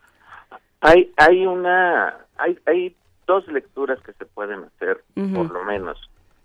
Una del lado mexicano, y yo creo que fue lo que dominó, es un escenario de buena fe en el que se habla con quienes pueden ser los titulares de la presidencia en Estados Unidos, en donde se dialoga por lo menos y se establece algún puente de comunicación. Yo subrayo que desde la presidencia creo que dominó ese principio de buena fe y de y de necesidad de diálogo, pero reitero, con independencia de ese, de ese de esa actitud que podemos valorar positiva de abrir el diálogo, lo cierto es que hay una campaña electoral en Estados Unidos y lo cierto es que todo lo que se mueva alrededor de esa campaña impacta en uno u otro sentido. Entonces es probable que, que, que para otros actores en Estados Unidos esa entrevista pues debió haber sido posterior a la de Hillary tal vez, debió haber sido probablemente más enfática en las diferencias, debió haber sido más este eh, fuerte en el, en, en el mensaje de, de- distancias con el discurso de Trump y, hubiera sido tal vez más más útil en, es- en ese en ese sentido. Lo cierto es que viendo las reacciones tanto en México como en Estados Unidos, pues fue una idea y un encuentro que no beneficia a México, que le generó pues una oleada muy fuerte de críticas a la presidencia. Yo creo que todo estos días será el gran tema y de que pues ahí en ese en ese escenario quien ganó fue la posición de, de Trump en su campaña. Entonces yo creo que ahí no no no se valoró, no se midió bien el- el- todas las implicaciones que le tendría esa entrevista para Trump en la campaña misma. Claro, y, y, y sobre todo si se piensa que fue una especie como de acto de apertura para, eh, como de trampolín para llegar a Arizona, a o sea, con de por sí, con, con esta actitud de fanfarrona de Trump, ¿no? Pues le está dando uno Sí. motivos, ¿no? Entonces, Tal- tal ¿cómo llega a es Arizona? interes- es pues, creo que tal vez es el punto más interesante. Cómo hacer una entrevista justo en las horas previas ujú. Cuando estaba programada la presencia de Trump en Phoenix con un discurso sobre migración. Yo creo que ahí los el cálculo y los tiempos y la forma este fue pues completamente desafortunada. Eh, ¿Y qué, qué pasó en Arizona? ¿Cómo se ve desde, desde la frontera? Hay, hay, ahí hay una eh, vieja, vieja discusión en Arizona eh, de, de grupos, eh, xenófobos, muy, muy crudos, muy ignorantes, que han puesto posiciones extremas a la relación con México y en particular a la migración, lo cual es una paradoja porque todo el sur de Estados Unidos eh, tiene una herencia mexicana potentísima, toda la economía del sur de Estados Unidos está articulada de manera muy estrecha con México, pero no obstante esas posiciones ideológicas radicalizadas pues han florecido desafortunadamente en un mundo eh, del viejo oeste, en el viejo estilo, en la vieja eh, cruda ignorancia de lo que es el- el- la relación con México y, y, y recordarán pues que Arizona ha tenido pues las actitudes de política migratoria más más rudas Claro. desde 2010 entonces Arizona para eh, Arizona para Trump era particularmente emblemático porque ese estado en el 2010 aunque ya ha cambiado su ha girado en su en su visión del tema no todo el mundo pero en general creo que ha girado Arizona ahí algo un poco Sí. este hay eh, era el era el espacio este apropiado para que Trump siguiera con su idea del muro que por cierto ese muro ya existe no es una no es no no tendría que hacer mucho más ese muro existe desde eh, desde el- la firma del Tratado de Libre Comercio entre México y Estados Unidos empezó a, a, a- a aparecer ese muro que no existía antes. Después, con septiembre 11, se multiplican las formas crudas de, esa, de ese muro y, y se desarrolla y incluso en, en el periodo de Obama siguió creciendo el muro. Entonces el muro existe, no no no es un invento, ese ya está. Y lo que lo que haría lo que está haciendo Trump es simplemente un discurso ideológico, un discurso de, de propaganda que, que alienta estas visiones que en, es- en encuestas en Estados Unidos está claro que se trata de la población blanca y de población blanca que no ha estudiado, o sea, la, la, la que tiene menos formación en términos de, de cultura y de educación. Es, ese, ese grupo eh, masivo es el que está en, en estas actitudes de un nacionalismo extremo, de una xenofobia y, y reitero, de una ignorancia impresionante, porque para, para Estados Unidos la economía mexicana es fundamental. México es el tercer socio más grande para Estados Unidos después de Canadá y China. Sigue México y muy, muy, muy atrás cualquier otro país.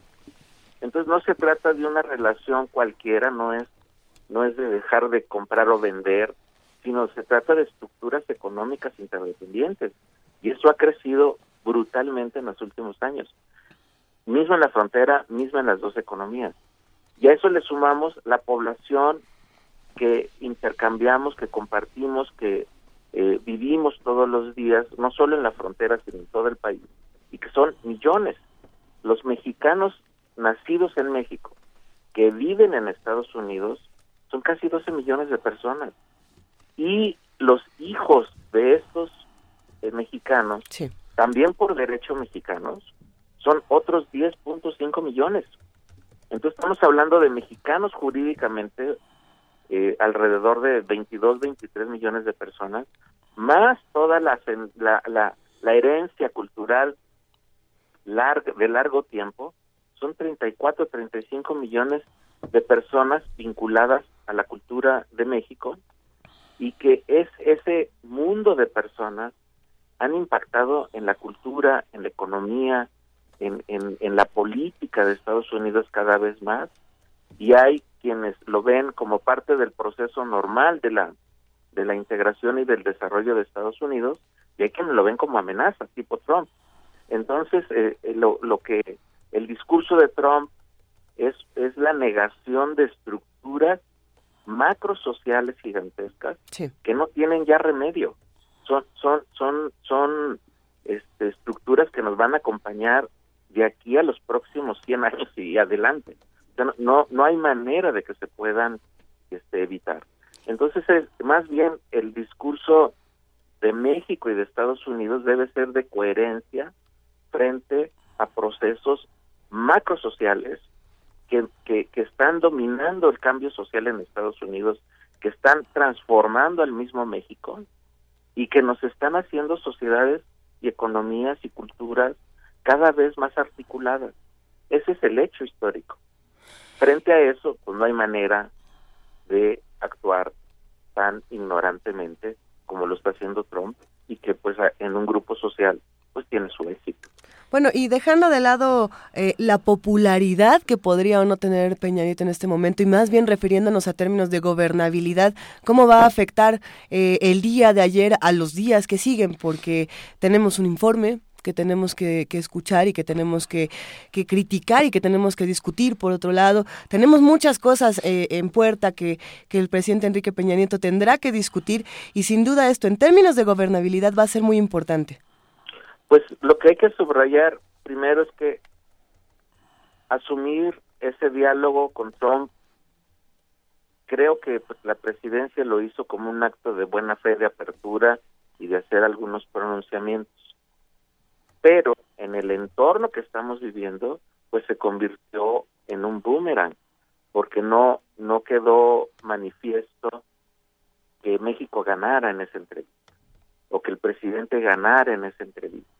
Y creo que estos días, hoy y los que siguen, pues vamos a ver pues una oleada de reacciones en donde este escenario, este que, reitero, es entendible desde el lado de buena fe y de, y de pretender una relación este abierta y franca con todos los actores en Estados Unidos, pues se convierte en, en, en un, un punto adicional de tensión y de crítica a, a la presidencia de, de Peña Nieto.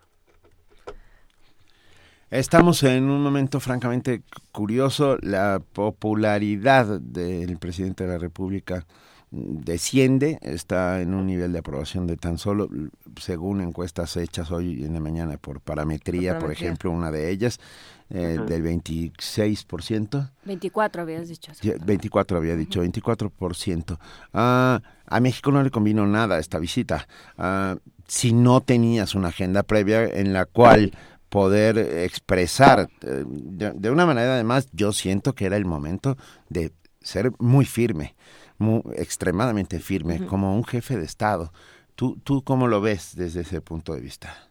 Yo, yo creo, reitero que, que sí hay en el discurso del presidente Peña puntos que reiteran lo que estoy comentando sobre la, sobre la relevancia de las interdependencias económicas. Esto quedó muy claro sobre las distancias con respecto a ese muro que, ni, que existe pero que no debe existir, que no sirve además para nada, y eh, sobre la necesidad de un diálogo con Estados Unidos. Hay esos elementos en el discurso. Lo, lo que lo que altera todo el escenario pues es la coyuntura. Es la coyuntura en donde quien quien como estamos viendo no no es algo que que inventemos, como estamos viendo, pues hay un escenario que le favoreció muchísimo Trump y desfavorece por el escenario, no por el discurso, por el escenario, por la coyuntura, desfavorece mucho eh, una actitud de la presidencia que, que, que seguramente pudo haber sido mucho más potente, mucho más claro, de, de, de, de marcar diferencias con más énfasis. Y a lo mejor todavía es tiempo de hacerlo, de- pero tendrá que, que reaccionar pronto para evitar estas eh, pues críticas, estos eh, eh, puntos en donde hubiéramos querido una manifestación mucho más explícita de diferencias Sólida. que, que hubieran dejado mejor plantada la posición del presidente. Bueno, eso de las reacciones rápidas y las respuestas inmediatas no, no es algo que se dé mucho eh, últimamente. Eh, ya para finalizar, Tonatiu Guillén, ¿qué pasa con Hillary entonces? Hay, yo creo que Hillary, desde antes de la visita, unas horas antes, hizo un posicionamiento muy, muy eh, interesante, muy importante, en donde señaló que la visita de una, de un par de horas no elimina agravios de dos años. Entonces, ese mensaje fue este, fuerte, me parece que valioso, y eh, ahora pues el debate pues desafortunada o afortunadamente, va a involucrar la visita de Trump a México y va a involucrar al presidente en la campaña. Entonces, eh, eh, creo que Trump ya empezó a decir cosas que se, su- que se supone que dijo en esa entrevista privada. Y eh, Hillary pues va a empezar a desmentir y tal vez la presidencia también va a tener que empezar a desmentir lo que va a empezar a decir Trump.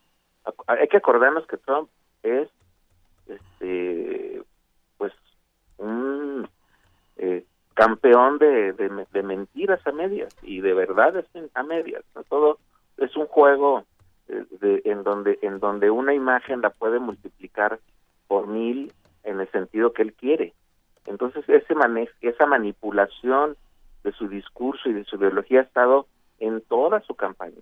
Entonces va a haber un juego creo que inevitable ahí en donde desafortunadamente la entrevista formará parte del debate electoral en Estados Unidos y seguramente la señora Clinton también tendrá que entrar en, en ese escenario de, de, de desmentir, de, de seguir este, insistiendo en, en, una relación con México que es la, la más sana en este momento, que es la posición más sana, que implica la regularización, incluso avanzar hasta la ciudadanía de las personas que están en condición irregular en Estados Unidos, que sería la, la medida más racional y humanitaria para hacer, y del otro lado multiplicar la, las, los, los lazos de interdependencia que ya existen, especialmente los económicos y sociales. Es, ese creo que es el discurso que va a, a, hacer el tono de contraste frente a un Trump que cierra o que pretende cerrar Estados Unidos y una Hillary que tendrá una visión mucho más coherente con migración y con estructura económica. Estaremos con el ojo muy abierto ante los próximos sucesos, no solo en la campaña de Trump, sino también la de Hillary y en la actuación del gobierno mexicano, que en algún momento tendrá que hacer un comunicado mucho más potente y fuerte y, y de y, de, y declaratorio de nuestra independencia, soberanía, etcétera, etcétera. Pero mientras eso pasa, agradecemos enormemente al doctor Tonatiu Guillén López, presidente del Colegio de la Frontera Norte, por estas palabras y, y le pedimos que muy pronto podamos volver a hablar en cuanto, en cuanto esto empiece a aclararse más. Con gusto, muchas gracias por esta entrevista. Va, un abrazo. Gracias, Tonatiu. Un abrazo, hasta luego. Vamos a escuchar ahora. Es que les tenemos una sorpresa. Cuéntanos, cuéntanos. Hablando de lo popular, de la cultura popular, tenemos a Lola Beltrán con una canción que se llama Cuenta Perdida. Y ustedes dirán, ¿y qué es lo novedoso? Pues lo novedoso es que Cuenta Perdida es un poema de Salvador. Bueno, una letra de Salvador Novo. Vaya pues, Lola Beltrán con Cuenta Perdida de Salvador Novo.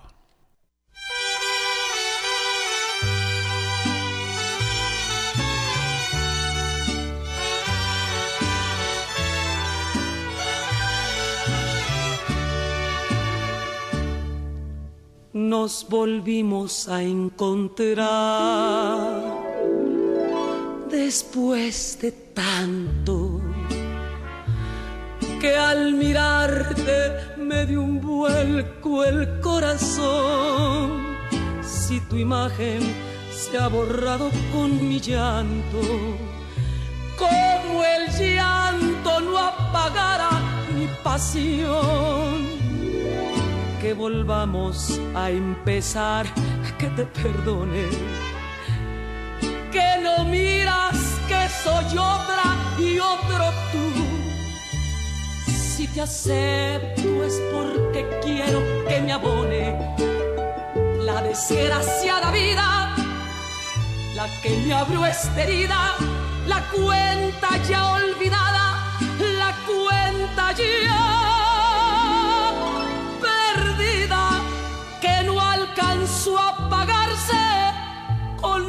nuestra juventud.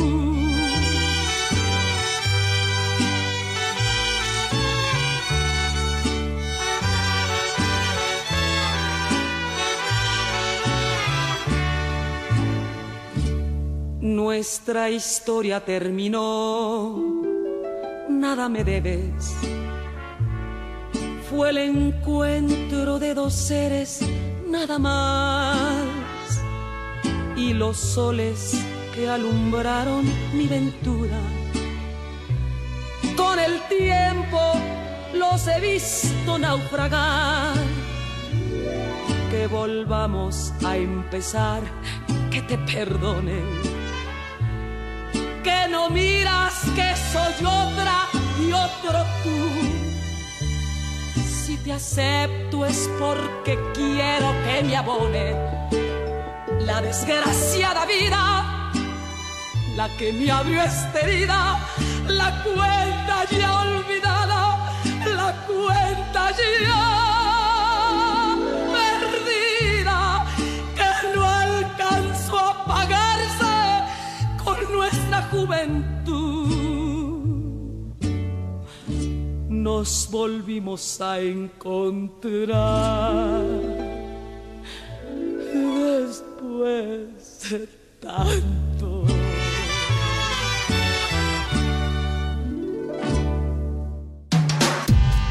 Primer movimiento. Podcast y transmisión en directo en www.radiounam.unam.mx.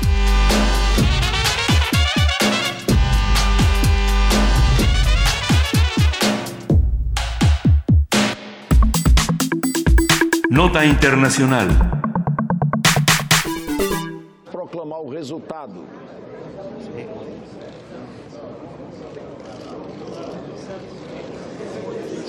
Sim, 55.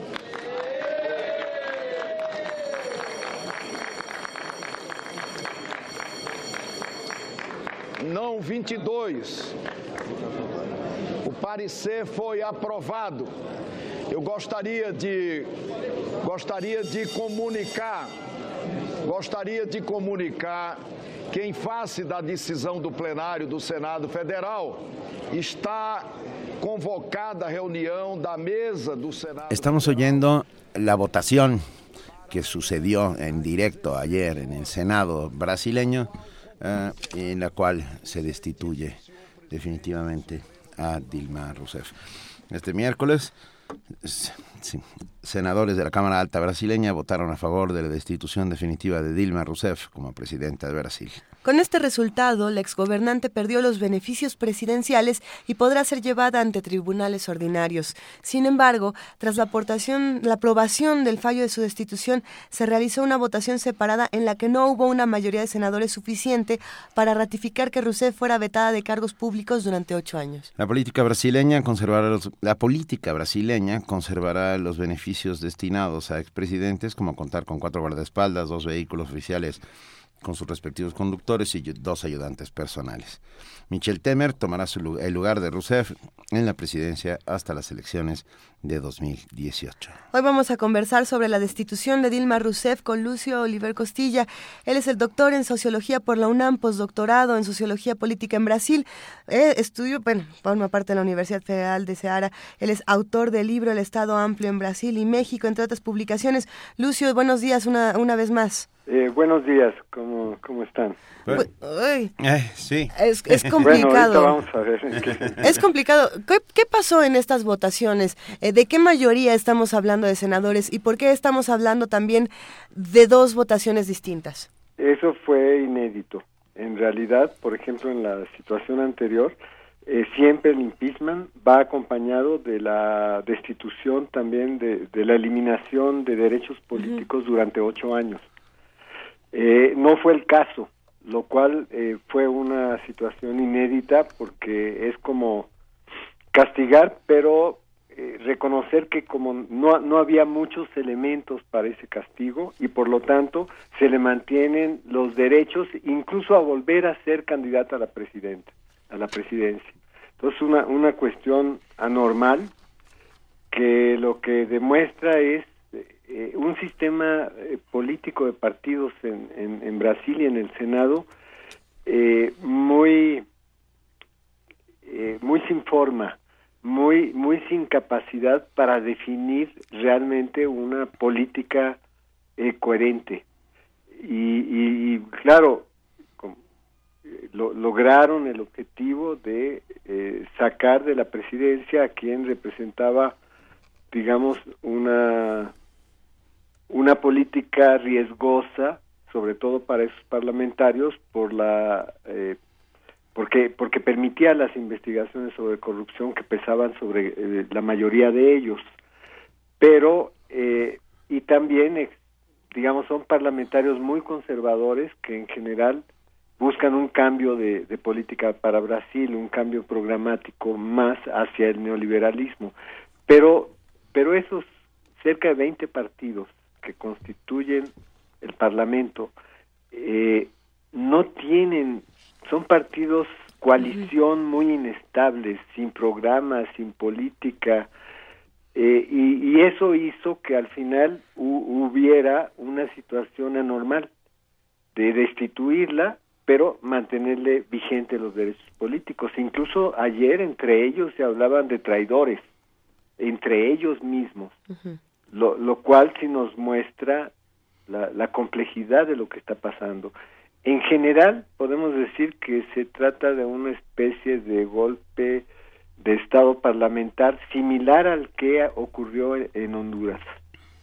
Es decir, se logra el objetivo principal, sacar, pero eh, eh, el derrotado puede seguir actuando, seguir haciendo política y de alguna manera eso neutraliza la, la, la reacción de la sociedad, es lo que también buscan, porque la sociedad está muy inconforme. Hubo ayer eh, eh, ya, es, eh, digamos, expresiones de, de reacción furiosa de, Claro. de la- en, en Porto Alegre, en San Paulo, en, en varios lugares. O sea, la, la gente eh, está sintiendo que se traspasó un límite y que no había bases jurídicas para eso. Y de ahí el, el resultado.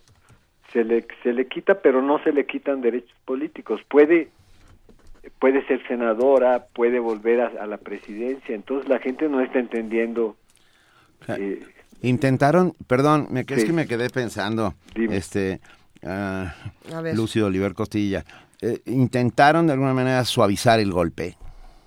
Es que, fíjate, yo, yo mismo no sé si fue inteligencia en ese sentido o temor. O sea, son las dos cosas juntas. O sea, suavizar, sí, obviamente suaviza el golpe, pero mm, no tanto ante la sociedad. La sociedad está muy furiosa. No creo que, al contrario, es, es, eh, aquí hay un problema de que yo no sé si, si escucharon ustedes muy bien el discurso del lunes de Dilma y su, su presentación, digamos, su defensa propia en, el Senado, pero fue, se, se fue transformando en una gran líder política histórica, Dilma. No lo era, era una gestora de gobierno. Y esta situación la empieza a transformar en algo importantísimo para Brasil, de una estatura, de una capacidad hasta parecida a la de Lula, y eso no existía. Entonces, como que hay, hay una situación de suavizar, pero a la vez le dan un elemento a Dilma de, de poder luchar políticamente en la sociedad. Entonces, es, es, es hasta extraño. Yo no, no, no, no sé qué es realmente. Puede ser inteligencia de suavizar o temor porque quién sabe qué va a pasar con esto que estamos haciendo. Pero entonces, ¿a qué le puede temer temer? Temer le puede temer a que haya una verdadera ingobernabilidad. Es decir, que su y que esa ingobernabilidad en la sociedad se traduzca en una imposibilidad en el Parlamento. Por esto de que no no no son fuerzas estables, son coaliciones de digamos de circunstancia. Lo que pasó ahora sí le da digamos un margen institucional a Temer, pero ante una ingobernabilidad fuerte de la sociedad, como se vio ahora, una parte de esos que propiciaron el golpe parlamentario se pueden ir de nuevo eh, con, con las fuerzas del PT y entonces ya se, el, el que queda paralizado es él. Es, es, es complicada la, la situación. Entonces yo creo que, que le teme, le, le teme a eso, porque en realidad lo, lo que viene nadie sabe qué, qué, va, qué va a pasar. sí, sí. sin Eh, creo que creo que ha sido algo en lo que ha sido muy muy enfático, doctor eh, Lucio Oliver, eh, en esta idea de, de la gente es quien está muy muy desasosegada, no, muy preocupada y, eh, ante estos acontecimientos. Tenemos manera, o sea, ¿cuál ha sido la reacción en, en no sé si ha sido en periódicos, no sé cómo se ha manifestado, cómo se lee esta y dónde se lee este este desconcierto? Eh, sobre todo se lee en la digamos en la presencia masiva de jóvenes en las calles que que, que incluso ayer por ejemplo en San Paulo Sí. voltearon patrullas eh, o sea cometieron muchos desmanes que expresan ya una furia medio incontrolada eso pasó en 2013 en 2013 como expresión de descontento, de inconformidad de jóvenes eh, contra las políticas frente a las ciudades espectáculos y la, la- lo, lo que se veía venir como la Copa Mundial, etcétera, por, por, por inconformidad por la orientación de los gastos. Eso eso no no no acabó y ahora se está politizando en el sentido de rechazar a este gobierno golpista. Entonces, eh, digamos, se, se nota en las redes sociales, se nota en, en, en algunos eh, periódicos, pero que, que son más favorables en general a, digamos, a la, a la fuerza de izquierda, ¿no? Brasil de Fato, Carta Mayor, Correo de la Ciudadanía. O sea, hay muchas expresiones que cierran, sí, en el sentido de que un gol, hubo un golpe de Estado parlamentar, eso sí, y que no había argumentos, como respaldando lo que la presidenta decía. No hay argumentos jurídicos porque incluso un error que pudiera haber tenido de manejo de caja de, de, de pasar una partida a otra no amerita de ninguna manera ser considerada violación a la Constitución. Podría haber habido un extrañamiento del Senado y pronto, pero no, se llevó hacia donde se quería llevar, es decir, al intento de desplazar a una fuerza política para imponer sin pasar por las elecciones a otra otra fuerza política y además otro programa para Brasil. Ese, ese, ese, eso es lo que la población brasileña, por más que haya sido, digamos, mantenida en situación de despolitización, se da cuenta. Porque eso sí, yo les comentaba, en Brasil hay una conciencia de derechos políticos mayor que en otras, eh, que en la mayor parte de los países de América Latina. Entonces, así como jugar con ellos no se puede, no van a poder tan fácilmente. Y, y, va a haber, yo creo, yo pensaba que iba a haber más eh, solo protestas sociales fuertes, pero lo que estoy viendo con este resultado de ayer es que va a haber también una fuerte inestabilidad parlamentaria. Es decir, ya ayer los partidos más decididos a favor del golpe se quejaron de que de que le hayan mantenido los derechos políticos y empezaron a llamar a los otros de traidores. Entonces quiere decir que hay un una falta de definición también institucional que va a afectar.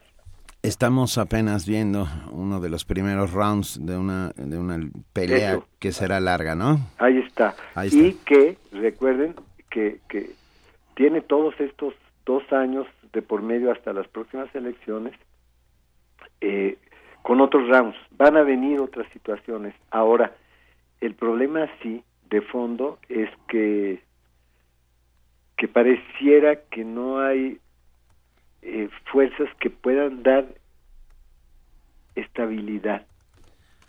Eso es, eso es lo complicado de, de Brasil y del mundo, ¿no? Que, que, que hay, hay una hay, hay una indefinición de, de posibilidades para, para estabilizar una, salida de más largo plazo. El retorno, digamos, del PT tal cual estuvo, yo creo que ya se terminó. Eh, se abre la posibilidad de que realmente ahora ese PT se fragmente y una parte realmente asuma una política más consecuente con otras fuerzas populares y de izquierda y se defina ahí una política, por ejemplo, de reforma radical del Estado, que es muy urgente, de control social mayor sobre los medios de comunicación, que es muy urgente, y de otro sistema político eh, que, que eh, por ejemplo, ahora recién eh, se, se aprobó que los eh, que las elecciones no sean financiadas por las empresas, porque este Parlamento fue financiado prácticamente por grupos empresariales. Seguiremos observando muy de cerca el fenómeno y hablando con, con usted, doctor, si nos lo permite, doctor eh, Lucio Oliver Costilla. Con mucho gusto. muchísimas gracias, un abrazo. Bueno, un saludo a los tres. Hasta luego. Hasta luego. Todo un tema y nosotros seguimos aquí en primer movimiento. Y seguimos aquí porque ya está en la línea nuestra queridísima Ana Buquet. Está en la línea y en la Gaceta, Ana Buquet. Está, sí, ya te vimos todos en la Gaceta, Ana. Ay, qué bueno. ¿Cómo les va? Bien, Ana Buquet es la directora, y ustedes lo saben, del programa universitario de estudios de género. Bienvenida, Ana. Muchas gracias. Eh, pues quiero compartir con la comunidad de primer movimiento, y pero con toda la comunidad de la UNAM. eh, todo lo que se está haciendo a favor de la igualdad de género en la UNAM y para eso lo primero que quiero comentarles es que hay una página en la UNAM que es eh, www.igualdaddegénero.unam.mx. Yo eh, quiero hacer énfasis en esta página porque aquí está todo lo que está vinculado al tema de igualdad, todo lo que se está promoviendo en este momento, que está promoviendo nuestro rector, Claro. El doctor Enrique Graue. Y aquí van a encontrar varias cosas. Van a encontrar eh, la adhesión de la UNAM a la plataforma de ONU Mujeres, de He for She, que por cierto es una campaña que tiene mucho respaldo y también tiene críticas. Este, porque se cuestiona el tema de por qué este, él por ella, ¿no? Pero yo definitivamente pienso que es eh, una iniciativa muy interesante porque está convocando a los hombres a sumarse al tema de la igualdad. En la lógica de que la igualdad de género va a beneficiar a todas las personas, ¿no? No solamente a las mujeres, o sea, que no hay un conflicto de intereses, digamos, ¿no? Que muchas veces se interpreta así, este, que los hombres van a perder este privilegios si las mujeres avanzan en derechos y en oportunidades, ¿no? Y yo creo que esto es esta visión es muy interesante porque está planteando que esto no es así, ¿no? Que sin duda vamos a tener sociedades con mayor desarrollo, con mayor justicia social, si nos sumamos hombres y mujeres a transformar las relaciones de género. Y por otro lado, bueno, en la página podemos encontrar preguntas sobre el tema de género, pero algo muy importante es que aquí está el protocolo contra la violencia de género en la UNAM. Justo es lo que te iba a decir, justamente. ¿Qué, qué pasa con este protocolo, Ana? Pues mira, el protocolo yo creo que es un avance importantísimo en la universidad. Tenemos que saber, tenemos que asumir y reconocer que las universidades no están exentas de los problemas que presentan las relaciones de género y que en la UNAM como en cualquier otra universidad hay acoso, hay hostigamiento, hay otras formas de violencia de género y que la UNAM a partir de este lunes 29 tiene ya un protocolo eh, específico para atender todos estos problemas adentro de la comunidad universitaria. Y me parece muy importante que eh, la comunidad sepa dónde encontrar este instrumento, porque está en esta página que yo les dije. Y ustedes pueden entrar a esa página y encontrar la versión completa del protocolo y también una versión amigable, una versión que trata de explicar, porque son instrumentos complicados, ¿no? Este, pero una versión que explica cómo se debe de proceder, cuáles son las instancias en la universidad que van a atender estos casos, qué tipo de sanciones para qué tipo de, de población universitaria, en fin, me parece que es eh, un instrumento muy importante que sin duda va a ir mejorando el ambiente universitario y va a ir generando una cultura de que el acoso, el hostigamiento sexual y otras formas eh, más graves de la violencia de género no se van a permitir dentro de la UNAM. Por supuesto. Ana, justamente estamos en la página www.igualdaddegénero.unam.mx.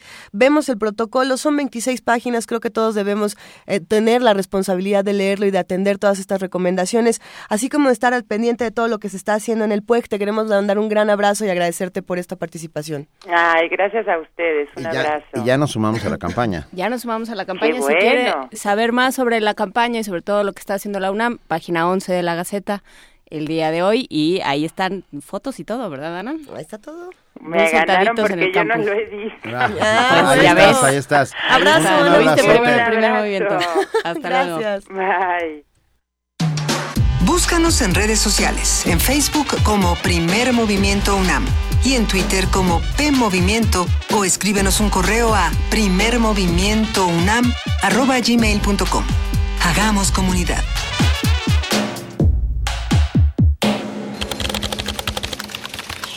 Informativo. La UNAM. El rector de la UNAM, Enrique Graue, se reunió con Michael McRuby, presidente de la Universidad de Indiana, Estados Unidos, para analizar los lazos entre ambas instituciones y ampliar vínculos académicos. La UNAM ascendió 32 lugares en el ranking mundial de universidades 2016-2017, ubicándose como la 128 del mundo. La Universidad Nacional avanzó de la posición 160 que tenía en 2015 al lugar 128. El ranking se dará a conocer el próximo martes en la ciudad de Londres. Nacional. La Comisión Especial de Legisladores que da seguimiento a los hechos ocurridos en Oxixtlán, Oaxaca, entregó a la Comisión Permanente sus conclusiones sobre el enfrentamiento registrado el pasado 19 de junio. El informe establece que no hay certeza para establecer qué autoridad dio la orden para liberar las vías de comunicación. Habla la legisladora Mariana Gómez del Campo. Tratamos en todo momento de ser eh, transparentes, tratamos en todo momento de escuchar a todas las voces, de escuchar a todos los que tenían algo que decir. Seguramente después del informe pues saldrán algunas voces a decir es que yo hubiese querido ser escuchado, yo también. Mientras se presentaba el informe, un grupo se manifestó frente al Senado y descalificó la labor de la comisión. Economía y finanzas. Manuel Herrera, presidente de la Confederación de Cámaras Industriales, aseguró que el alza en las tarifas eléctricas ha impactado a diversos sectores que han absorbido el aumento para no perjudicar al consumidor final. Al día de hoy tenemos un alza del 14% ya en las tarifas eh, eléctricas. Eso sin duda golpea a la competitividad eh, de las industrias. El sector productivo ha estado manteniendo y resistiendo el incremento en los costos para no trasladarlos al consumidor final. Internacional. José Mujica, expresidente de Uruguay, aseguró que la destitución de Dilma Rousseff consuma un duro golpe para la democracia latinoamericana. Entonces, nos hemos visto, queridos compañeros, a la consumación de un golpe de Estado que ya estaba anunciado hace rato. Aquí vino el canciller de Brasil hace poco tiempo y nos dijo a boca de jarro que eso estaba decidido. Por su parte, Nicolás Maduro, presidente de Venezuela, anunció el congelamiento de las relaciones diplomáticas con Brasil. Y Dilma y Lula son nuestros líderes y no los vamos a dejar solos, porque aquí no hay cobardes. No vamos a dejar solo al pueblo de Brasil. Por eso inmediatamente ordené el retiro definitivo del embajador de Venezuela en Brasil. Piedad, piedad para un pobre ciego. Los olvidados, una realidad que excede a la fantasía. Una película que va más allá de cuanto usted se ha imaginado. Un día como hoy. En 2003, la película mexicana Los Olvidados, dirigida por el director español Luis Buñuel, fue integrada a la memoria mundial de la Organización de las Naciones Unidas para la Educación, la Ciencia y la Cultura UNESCO. ¿Qué ocurre hoy? ¿Qué ocurrió ayer? Una historia verdadera aquí y allá. Un problema de todas partes y de todos los tiempos. ¿Por qué no me pega? Ándele. Adiós, mariquita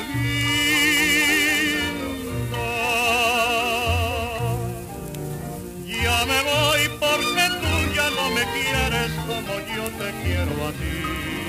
En 1882 nació el compositor mexicano Marcos Jiménez, uno de los músicos más destacados del siglo XX. Adiós Mariquita Linda, Acércate a tu ventana y La borrachera son algunas de sus canciones más populares. Me voy para tierras muy lejanas y ya nunca volveré. Adiós vida de mi vida. La causa de mis dolores.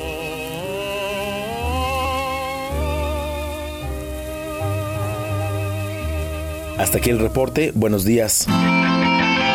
Radio UNAM. Clásicamente informativa. Primer movimiento. Clásicamente... Universitario. Movimiento y Radio UNAM. Por la igualdad de género. Doctora Sara Sefcovic, socióloga e historiadora. Tenemos este caso de Rosario Castellanos y Elena Garro. Nadie se volteaba a verlas y, y después eh, cuando empezamos a ver lo que escriben las mujeres cuando nadie se voltea a verlas, escriben sobre los temas inmediatos de su cotidianidad, cuánto les abruma el matrimonio o cuánto les encanta el matrimonio, porque el, el, el, amor a sus hijos y todo está en escritoras desde el siglo XVIII, XIX en, en varios lugares de Europa. Y esto va cambiando conforme los países se van, digamos, eh, modernizando, democratizando. Las mujeres pueden empezar a escribir sobre muchísimos otros temas, tienen acceso a la educación superior, hablan de ciencia, hablan de historia, ya no tiene que ser, digamos, el tema de las mujeres. Tú respaldas. Yo respaldo la igualdad de género. ¿Y yo? Yo también. Primer movimiento por la igualdad de género. He For she.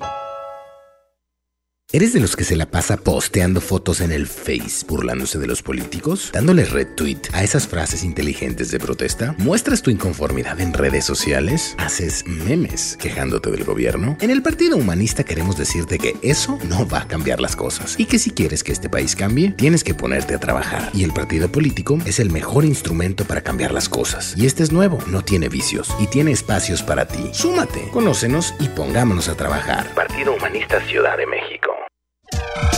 ¿Diseñas, ilustras o te encanta dibujar? Participa en el cuarto concurso de retrato Autores UNAM. Saca al artista que llevas dentro y retrata un autor publicado por la UNAM. Consulta las bases y autores participantes en www.libros.unam.mx diagonal Autores UNAM. Invita a la Coordinación de Difusión Cultural a través de la Dirección General de Publicaciones y Fomento Editorial de la UNAM. Primer movimiento. Podcast y transmisión en directo en www.radiounam.unam.mx.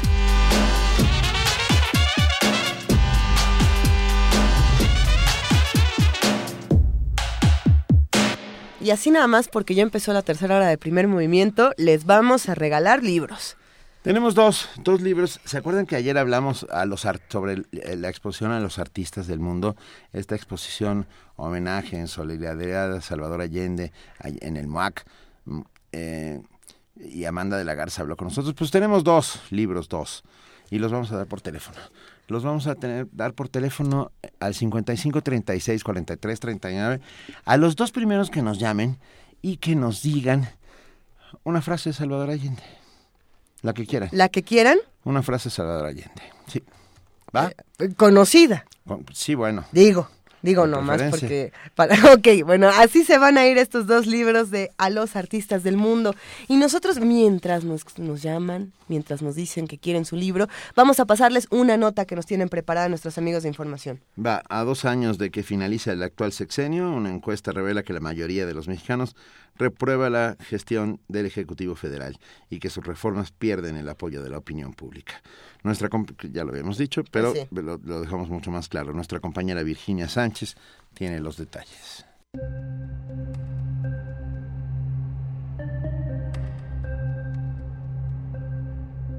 De acuerdo con una encuesta realizada por el diario Excelsior, el 69% de los mexicanos reprueba la gestión del Ejecutivo Federal y solo el 27% respalda el trabajo realizado. En esa misma tendencia se encuentran las reformas constitucionales más representativas del sexenio, como la energética, la de telecomunicaciones y la fiscal. Los consultados calificaron como falso o muy falso que estas modificaciones legales busquen el progreso del país. En cuanto a la reforma educativa, que antes era de las más apoyadas, la opinión se ha dividido. 44% está a favor y 45% en contra. El sondeo demuestra que la sociedad también desaprueba las políticas públicas en materia de creación de empleos, combate la corrupción y economía, así como la respuesta gubernamental a los casos Ayotzinapa y la llamada Casa Blanca.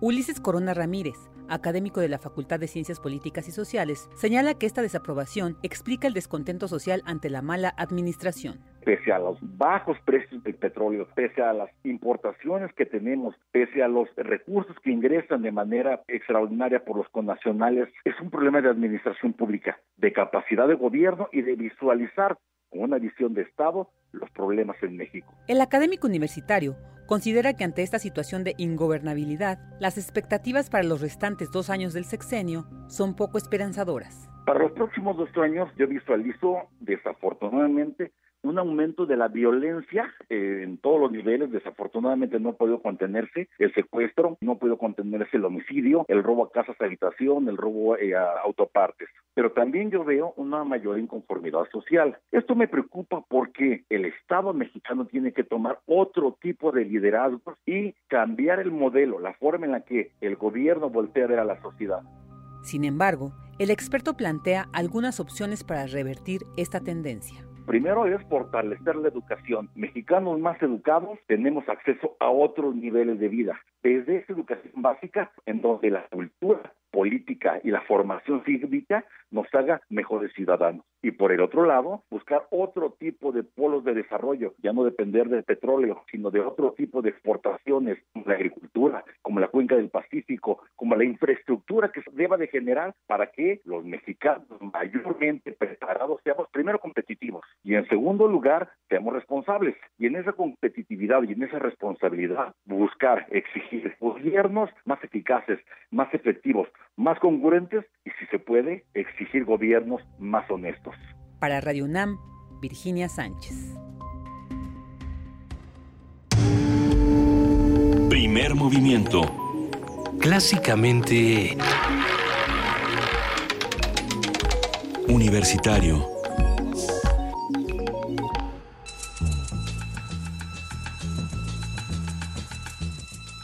Es hora de poesía necesaria.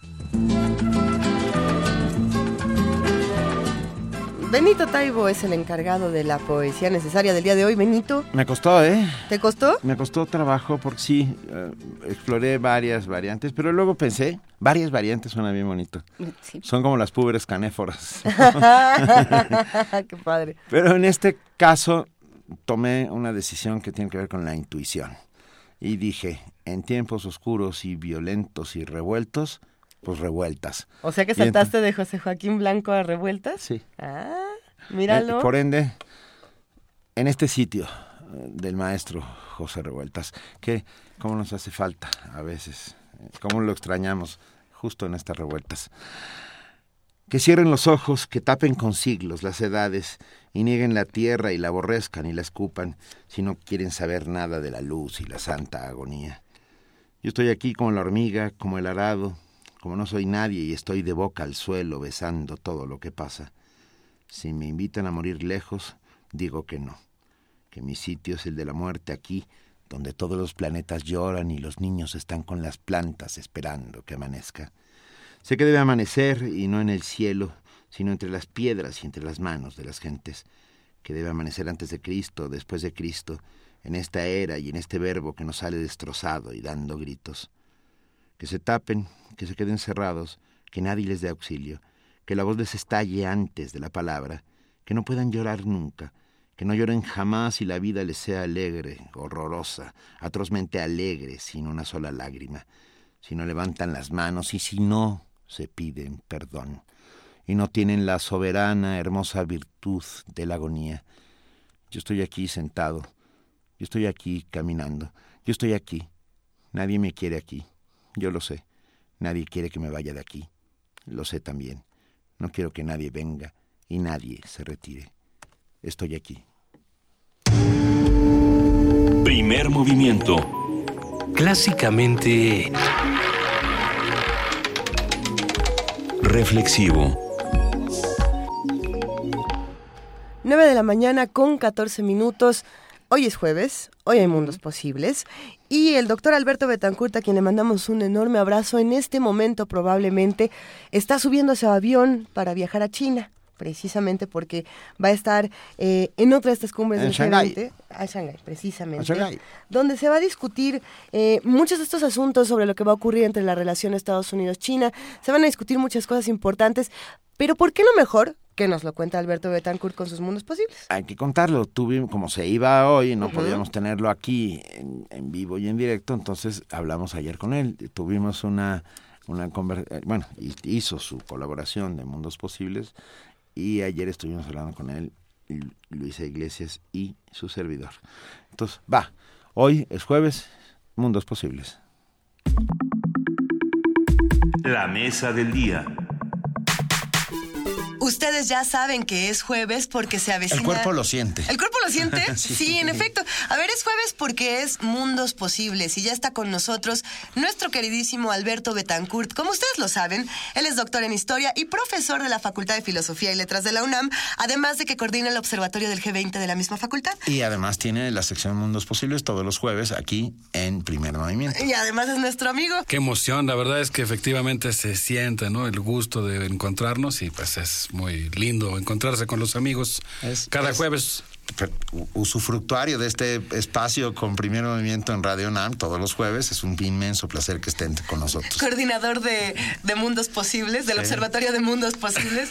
¿Qué, qué ha pasado, Alberto? Cuéntanos. Pues han pasado muchas cosas. Estoy muy contento porque en un momento más tendré oportunidad de viajar a China. Wow. Vamos a la cumbre del G20.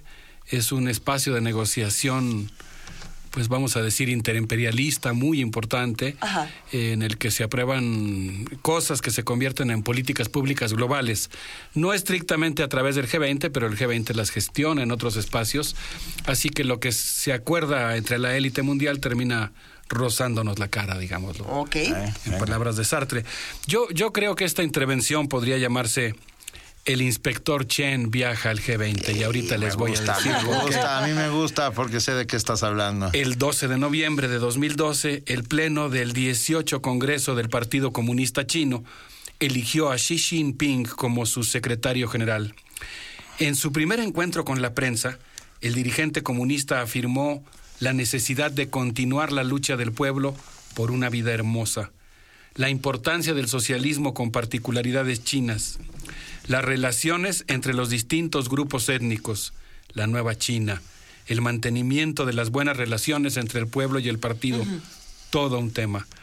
Y la necesidad, y esto es muy importante, de corregir los errores del partido entre los que enumeró la malversación y de fondos y la corrupción, el divorcio respecto a las masas, vuelvo a insistir en que esos son asuntos cruciales en China, el forma y el formalismo. Y dijo que la responsabilidad de corregir esos errores pesaba más que el monte Taishan. Tenía razón, la verdad es que el recorrido que ha seguido China desde la hambruna de 1929 que hemos mencionado aquí, que fue descrita por el periodista norteamericano Edgar Snow, hasta eh, la conversión de China en la segunda potencia económica del mundo, ha sido un recorrido traumático, ha sido un shock. Porque una sola persona, digamos, un, una persona que haya nacido en la década de los 20, un viejo que esté vivo ahora, que haya estado vivo en, en la niñez, en ese periodo, le ha tocado transitar en su propia vida la conversión de China de un país eh, sumergido en la miseria y la explotación a un país que se ha convertido en una potencia. Pero esa, esa mutación, esa transformación, pues ha implicado un costo. Y eso, pues lo, lo hemos platicado aquí, lo denuncia, por ejemplo, eh, la novela de Liu Cixi, la, El relámpago esférico. Ahora China, los próximos días 4 y 5 de septiembre, será la anfitriona de la reunión del G20. Y pues eh, vamos a ver qué es lo que propone ese país eh, y cómo negocia temas tan importantes como, por ejemplo, las leyes del gobierno, del Fondo Monetario Internacional o la aceptación del renminbi como divisa internacional. Así que se avecinan días interesantes, es muy importante que estemos observando. Y pensando en ese tema fue que yo recordé la novela de Xu Xiaolong, El dragón de Shanghái, en donde el inspector Chen, que es el jefe de la Brigada de Asuntos Especiales de la Policía de Shanghái. Gran personaje. Y hombre, eh, con muchos contactos, incluso en el Comité Central del Partido Comunista Chino, es abruptamente despedido. Nada más que saben que Luisa y Benito es despedido al estilo chino. Es decir, lo ascienden. Lo ascienden a un puesto irrelevante en el que ya no podrá realizar arrestos. Y eh, este ascenso lo hace pues pensar que en realidad ya no tendrá la posibilidad de continuar una investigación sobre el caso de los cerdos flotando sobre el río. Y eso ya no le permitirá consecuentemente seguir los hilos que evidentemente lo iban a llevar al arresto de algún empresario con algún poderoso contacto en el comité central. Rápidamente, todas las novelas eh, en las que aparece el inspector Chen como protagonista, entre ellas el caso Mao, eh, están- se pueden encontrar muy baratas en editorial Tusquets. Tusquets. Sí, de hecho son muy baratas en Tusquets. Sí, Sí. ¿te acuerdas? Lo hemos, las- lo hemos platicado y, las las fuimos hemos a comprado. buscar. Sí, las fuimos a buscar. Entonces, vale la pena porque, ¿sabes, entre otras cosas, cuál es un punto de inflexión importantísimo en toda la narrativa de Chen? La revisitar la revolución cultural. Ah, que ha sido sin duda uno de esos temas traumáticos que no han acabado de cerrar en la historia de la China contemporánea. Por supuesto, porque además, pues la, la- la nueva China, como le llama Xi Jinping, pues nace justamente de combatir y sepultar eso. Así que de todos modos está ahí soterrado con sus enormes contradicciones, lo hemos platicado aquí, ¿no? Eh, escenas terroríficas y experimentos, desde mi punto de vista, interesantes, ¿no? Las dos cosas. Pues en este caso, el inspector Chen eh, trata de adivinar cuál fue el asunto que llevó a su despido. Así que piensa, el Día de Muertos va camino a visitar la tumba de su padre y en el microbús, eh, al que no está acostumbrado el inspector Chen, que acostumbraba a tener chofer, en el microbús el inspector presencia una discusión sobre las canciones rojas. El microbusero chino trae puesta una canción, es un himno al Partido Comunista, y dos eh, pasajeros empiezan a pelearse entre sí porque uno piensa que es una reminiscencia de Mao y lo defiende y piensa que es eh, en algún sentido un emblema de lo mejor de la revolución y el otro hombre sostiene que son himnos para hipnotizar a los trabajadores durante la producción. A mí me gusta mucho la novela porque muestra las contradicciones del modelo de desarrollo chino, que si bien ha logrado beneficios palpables para las masas, también padece la explotación y la corrupción de lo que en la novela llama los bolsillos llenos, estos eh, influyentes que se han enriquecido a través de sus contactos con el partido. El inspector Chen es casi infalible porque combina el arte de Confucio, que le enseñó su padre, con el arte del socialismo. Y eso creo que es una de las cosas que lo vuelve muy... Eh, entra- además lo vuelven entrañable, porque todo el tiempo está discutiendo consigo mismo acerca de lo Así que es. sucede alrededor. Y particularmente Shanghái, que es, es el escenario donde suceden sus novelas, que es esta enorme mezcla de contradicciones, como tú bien lo señalas y apuntas, este Alberto Betancourt.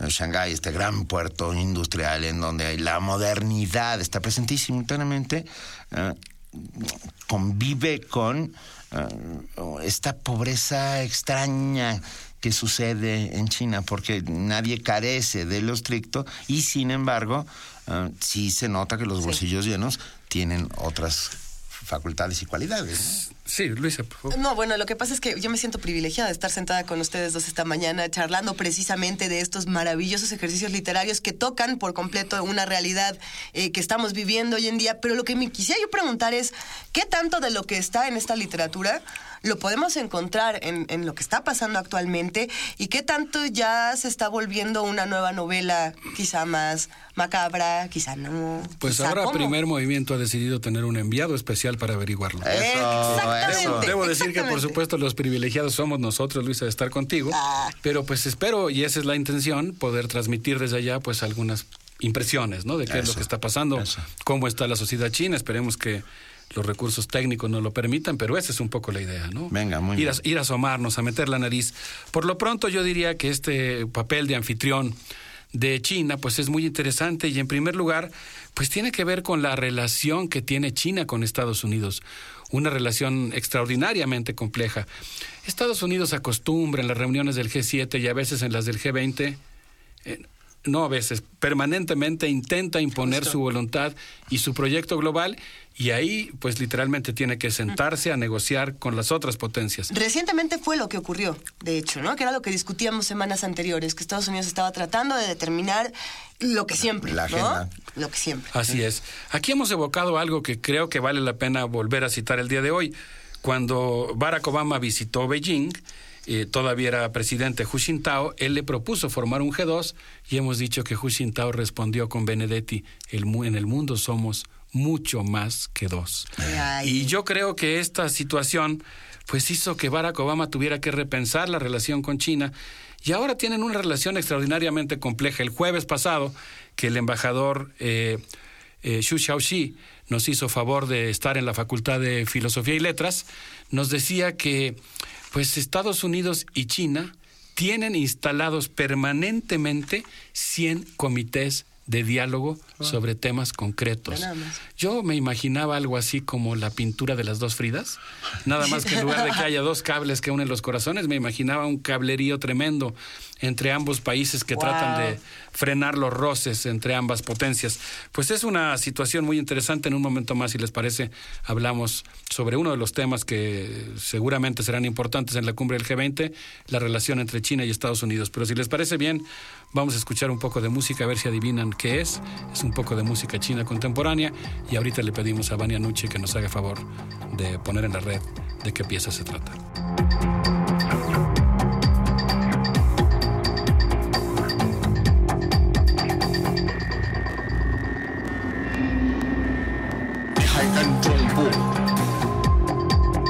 再这样啊。告诉我你叫啥？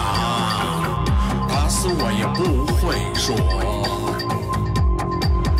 还给我手机吧，删掉那些照片吧。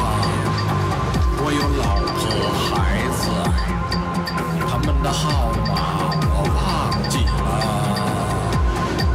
告诉我你的名字，我把你送进局子。那里是你的家人呐、洗澡也带着铐子。为啥你要抢我？那是你遇见土匪了。不是土匪，我会抢你吗？傻子手里有银子啊！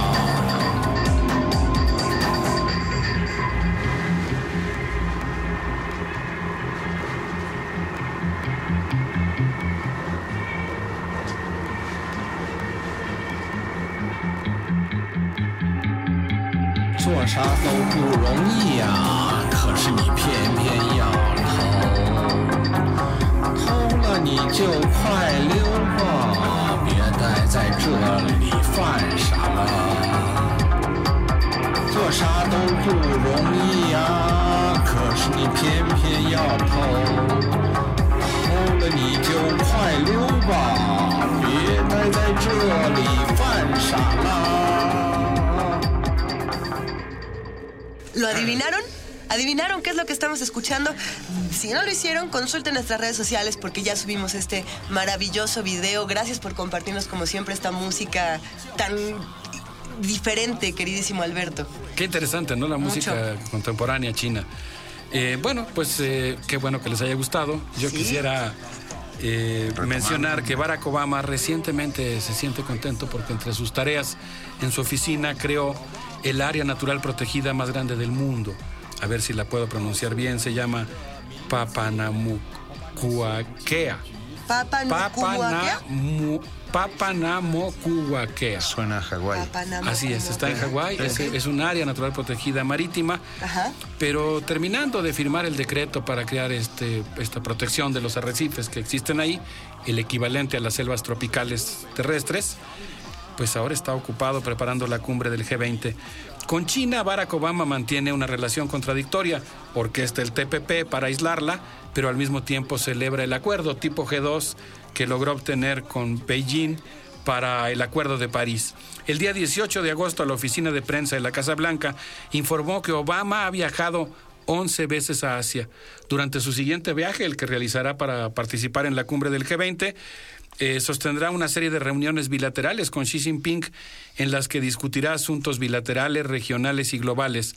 Posteriormente visitará, bueno, esto sí es envidiable, aunque claro, él va en plan, digamos, imperial, pero en cuanto a visitar esos países me refiero a lo envidiable, visitará Laos, estará en la cumbre de la ASEAN, estará... eh, y en esa reunión participarán también Brunei, Darussalam, Cambodia, Filipinas, Órale. Indonesia, Laos, Malasia, Myanmar, Singapur, Tailandia y Vietnam. El bloque que está formando Estados Unidos para confrontar a China en el sudeste asiático. Así que me imagino que la negociación en Beijing pues será muy interesante. Ya sin, sin querer meter elementos completamente externos a esta discusión, sí creo que habría que atender en los próximos días lo que está pasando en Estados Unidos con este escandalazo de Apple e Irlanda, que al parecer va a afectar todo tipo de relaciones en Estados Unidos que van a cambiar su relación con el resto del mundo y al parecer esto en China tendrá algún tipo de repercusión. También ya ves que lo que pasa en un país le, le toca a todos los demás. Habrá que poner atención. Claro que no tendrá tanto que ver con lo que estamos discutiendo ahora, pero quizá en próximos días esto se refleje de alguna manera, Alberto. Sí, bueno, de hecho uno de los temas importantes en la agenda bilateral entre ambos países y que se integrará a la agenda del G20 es el tema de la ciberseguridad que están discutiendo Eh, permanentemente los chinos y los estadounidenses. Yo quisiera recordar que los días 24 y 25 de septiembre de 2015 Xi Jinping visitó Washington y durante ese encuentro estableció una mesa en la que estuvieron discutiendo, discutiendo sobre el tema de Afganistán. Y algo que a mí me llamó mucho la atención, la colaboración de China para lograr que los talibanes se sienten a la mesa a negociar con el gobierno estadounidense. Estados Unidos ha seguido una política muy errática en Afganistán, invadió ese país para derrocar a los talibanes, los combatió con Pero todo. Primero eh, combatió a- a- por, por intermedio de los talibanes a los soviéticos, o sea que es un cachondeo. Sí, yo pensaba en esta película de guerra civil o en Batman contra Superman, pues eso es lo que les pasa en la vida real, ¿no? O sea, sí. realmente Estados Unidos arma grupos, como ocurrió con los talibanes, para combatir a Y luego se los les ponen en contra. soviéticos y después se le voltean. Es, es, No por algo dicen que son expertos en inventarse guerras, ¿no? Pero ese es otro asunto. Sí, Así ¿no? es. Bueno, pues en ese momento no solamente discutieron sobre ese tema, también acordaron luchar contra el... Bueno, lo que yo quisiera decir antes de, de mencionar la lista de los temas es que es muy interesante la relación entre China y Estados Unidos porque a veces es muy mala noticia. En algunas ocasiones cuando se ponen de acuerdo pasan cosas que no son tan agradables y a veces ocurren cosas que son eh, muy interesantes. Por ejemplo, eh, pues en este caso discutieron sobre un acuerdo para luchar contra el tráfico de animales silvestres y específicamente contra el comercio de marfil.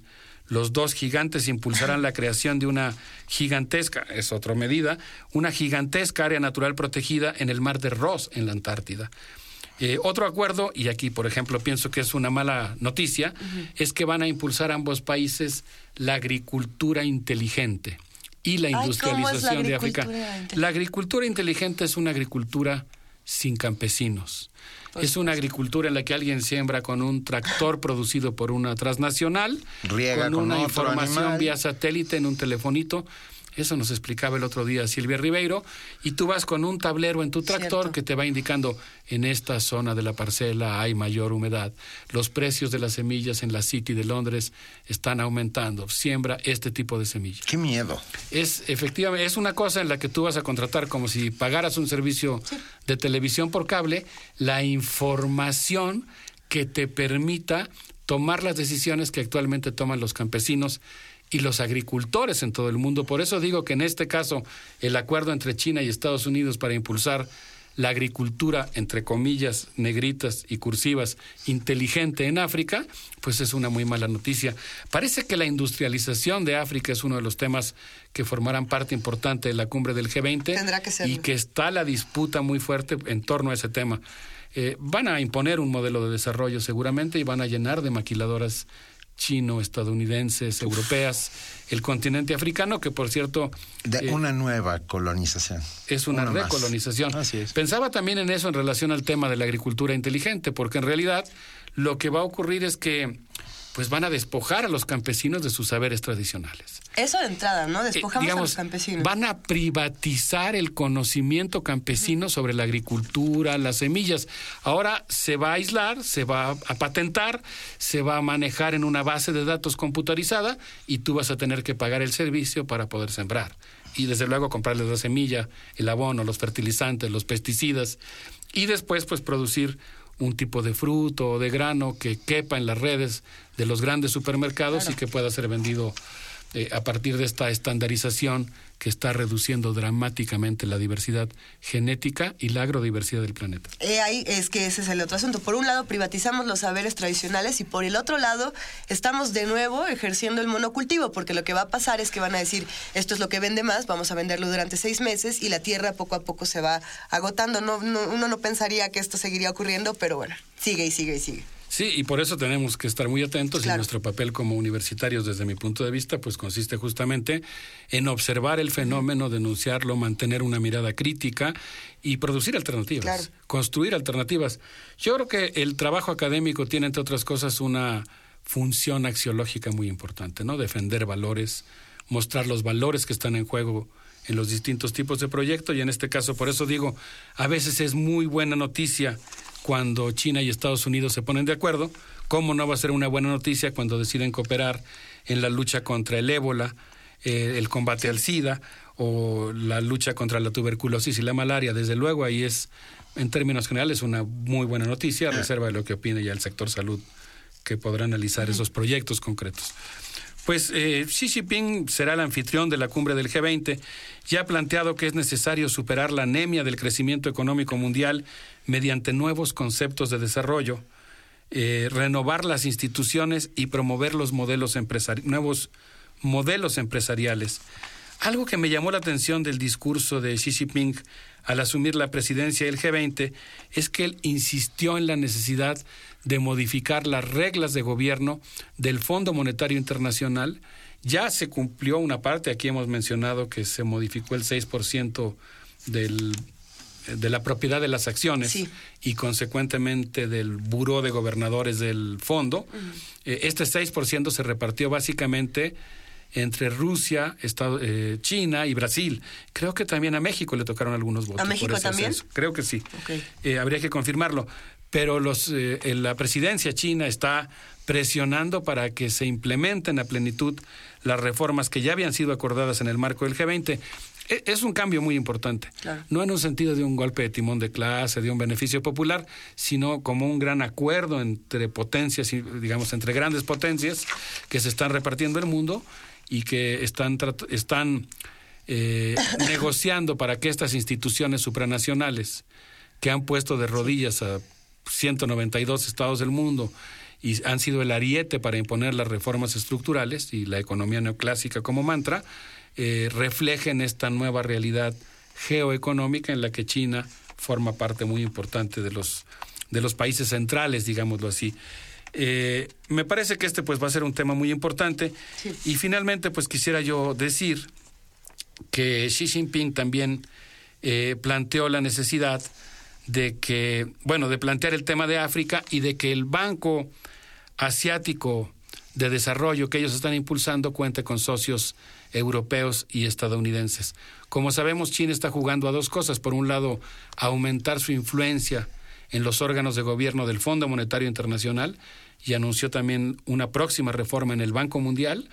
Pero por otra parte, China, junto con el grupo BRICS, que sostendrá una reunión durante estos días y de la cual espero poder informarles próximamente, eh, están impulsando paralelamente un nuevo banco de desarrollo es un proyecto interesante porque es una banca multilateral que va a funcionar al margen del Fondo Monetario y al, al margen del Banco Mundial. ¿Se puede funcionar así? Y que, pues sí, ya ellos ya pusieron los capitales, lo construyeron, lo van a hacer. Va a ser interesante ver si existen diferencias en los criterios de financiamiento y crédito que impone este banco. Es una forma en la que China está buscando colocar sus excedentes de capital. China, decía Mandel, ¿tú te acuerdas de ese texto, Benito? Eh, el significado de la Segunda Guerra Mundial que la gran conflagración ocurrió fundamentalmente porque en la etapa del imperialismo es un momento en el que los capitales exceden la capacidad de un país y necesitan invertirse fuera de ese país. Digamos, un país produce más capital del que, bueno, el trabajo de sus trabajadores produce más capital que lo obliga a colocar los capitales fuera. En ese marco, y ya para despedirnos, solamente quisiera decir que pues México juega un lugar muy importante en este juego de Go que está jugando China. Para China, en este, términos estratégicos, México es muy importante. Y pues eh, creo que ahora China está invirtiendo mucho en petróleo, en energía, en gas y ahora nos eh, comentaba el embajador en la reunión que tuvimos con él, también va a invertir en las zonas económicas especiales. Eso quiere decir, desde mi punto de vista, que tenemos que buscar una relación eh, estratégica en términos académicos con China, con nuestros colegas chinos, pero también tenemos que estar muy atentos a esa cara no tan luminosa de la injerencia china en nuestro país. Pues eh, ha sido un Ay, gusto Alberto. platicar con ustedes. No, bueno, tú estuvo, no tienes que volver y contar todo lo de... de- Sí, lo que esto está generando son muchas preguntas, muchísimas preguntas que te vamos a, por favor, suplicar que nos respondas en cuanto regreses. por- o bueno, Eh, espero que- transmitir desde allá. Ah, ok. eso, bien, eso sería, eso sería eso maravilloso. sería increíble. Pero además. Será supongo- maravilloso decir, y desde Shanghái nuestro enviado especial, Eh. Alberto Betancourt. Y, y yo responderles, amigos de Mundos quizá- Posibles, hoy estamos en Shanghai, a un lado del río, Wow. eh, Pues viendo estas, eh, estas obras arquitectónicas, emblema del poder bursátil en el mundo. ¿no? Quizá estas preguntas solo generen más preguntas, pero de eso también se trata Mundos Posibles, ¿no? Sí. O sea Pero, que. ¿qué, te pa- gracias. qué te parece si para terminar ponemos una de esas canciones de las que se discuten en los microbuses de Shanghái, un- la canción del ejército voluntario chino? Pues ¿Para qué? ¿O, o prefieres a otra ver cosa? qué les parece A ver, esto que vamos venga. a poner, Una y aunque una. tiene algo de eso. Ok. Bueno, pues eh, un abrazo para todos los amigos de Mundos Posibles y de Primer Movimiento.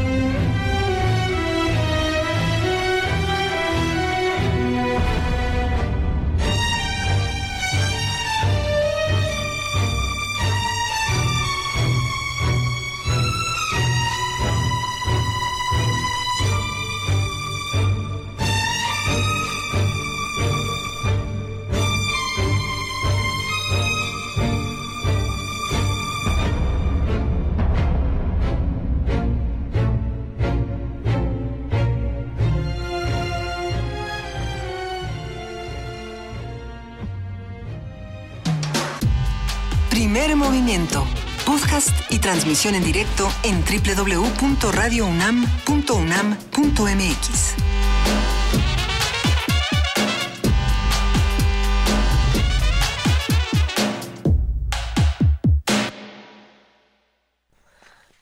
la mañana con 44 minutos. ¿Qué les pareció este Mundos Posibles? Escríbanos, eh, llámenos. Estamos en el 55 36 43 39, así como en las redes sociales que ustedes ya conocen. Esta mañana, como lo hacemos también cada jueves, vamos a hablar con el doctor Luis de la Barrera Solórzano, director del Programa Universitario de Derechos Humanos. Muy buenos días, Luis, ¿cómo estás? Muy buenos días, eh, Juan Inés, Luisa, Benito, eh, auditorio de Radio UNAM. Es siempre un enorme gusto estar con ustedes. El Consejo de Estado de Francia la máxima autoridad administrativa del país, canceló la prohibición del burkini en la localidad de Villeneuve-Loubet. La decisión sienta precedente respecto de quejas que puedan presentarse contra la misma prohibición en los demás municipios, una treintena, casi todos los de la costa azul y otros del norte francés, que la han impuesto. Cannes fue el primer municipio en prohibir ese traje de baño, utilizado por mujeres musulmanas que cubre completamente el cuerpo, dejando descubierta únicamente la cara. El veto, impugnado por la Liga de Derechos Humanos y el colectivo contra la islamofobia, se ha sustentado en la consideración de que la prenda supone una afectación al laicismo y una transgresión a las normas de higiene y seguridad. La resolución del Consejo de Estado argumenta que la medida solo podría justificarse si se demostrara que el atavío constituye una amenaza al orden público. Como no es el caso, la prohibición, dice la resolución, es una afrenta grave y manifiestamente ilegal contra las libertades fundamentales. El primer ministro Manuel Valls, quien respaldó la proscripción del burkini, ha dicho que este no es un símbolo religioso, sino la afirmación en el espacio público de un islamismo político. Denunciar el burkini, sostuvo, no es en ningún caso cuestionar una libertad individual. No hay libertad que encierre a las mujeres. Es denunciar un islamismo retrógrado, añadió. El laicismo es la libertad de creer o no creer, pero es también la exigencia de no imponer nunca a otro sus creencias o sus prácticas. Francia ha sabido construir ese equilibrio. Todos debemos defenderlo, dijo Valls.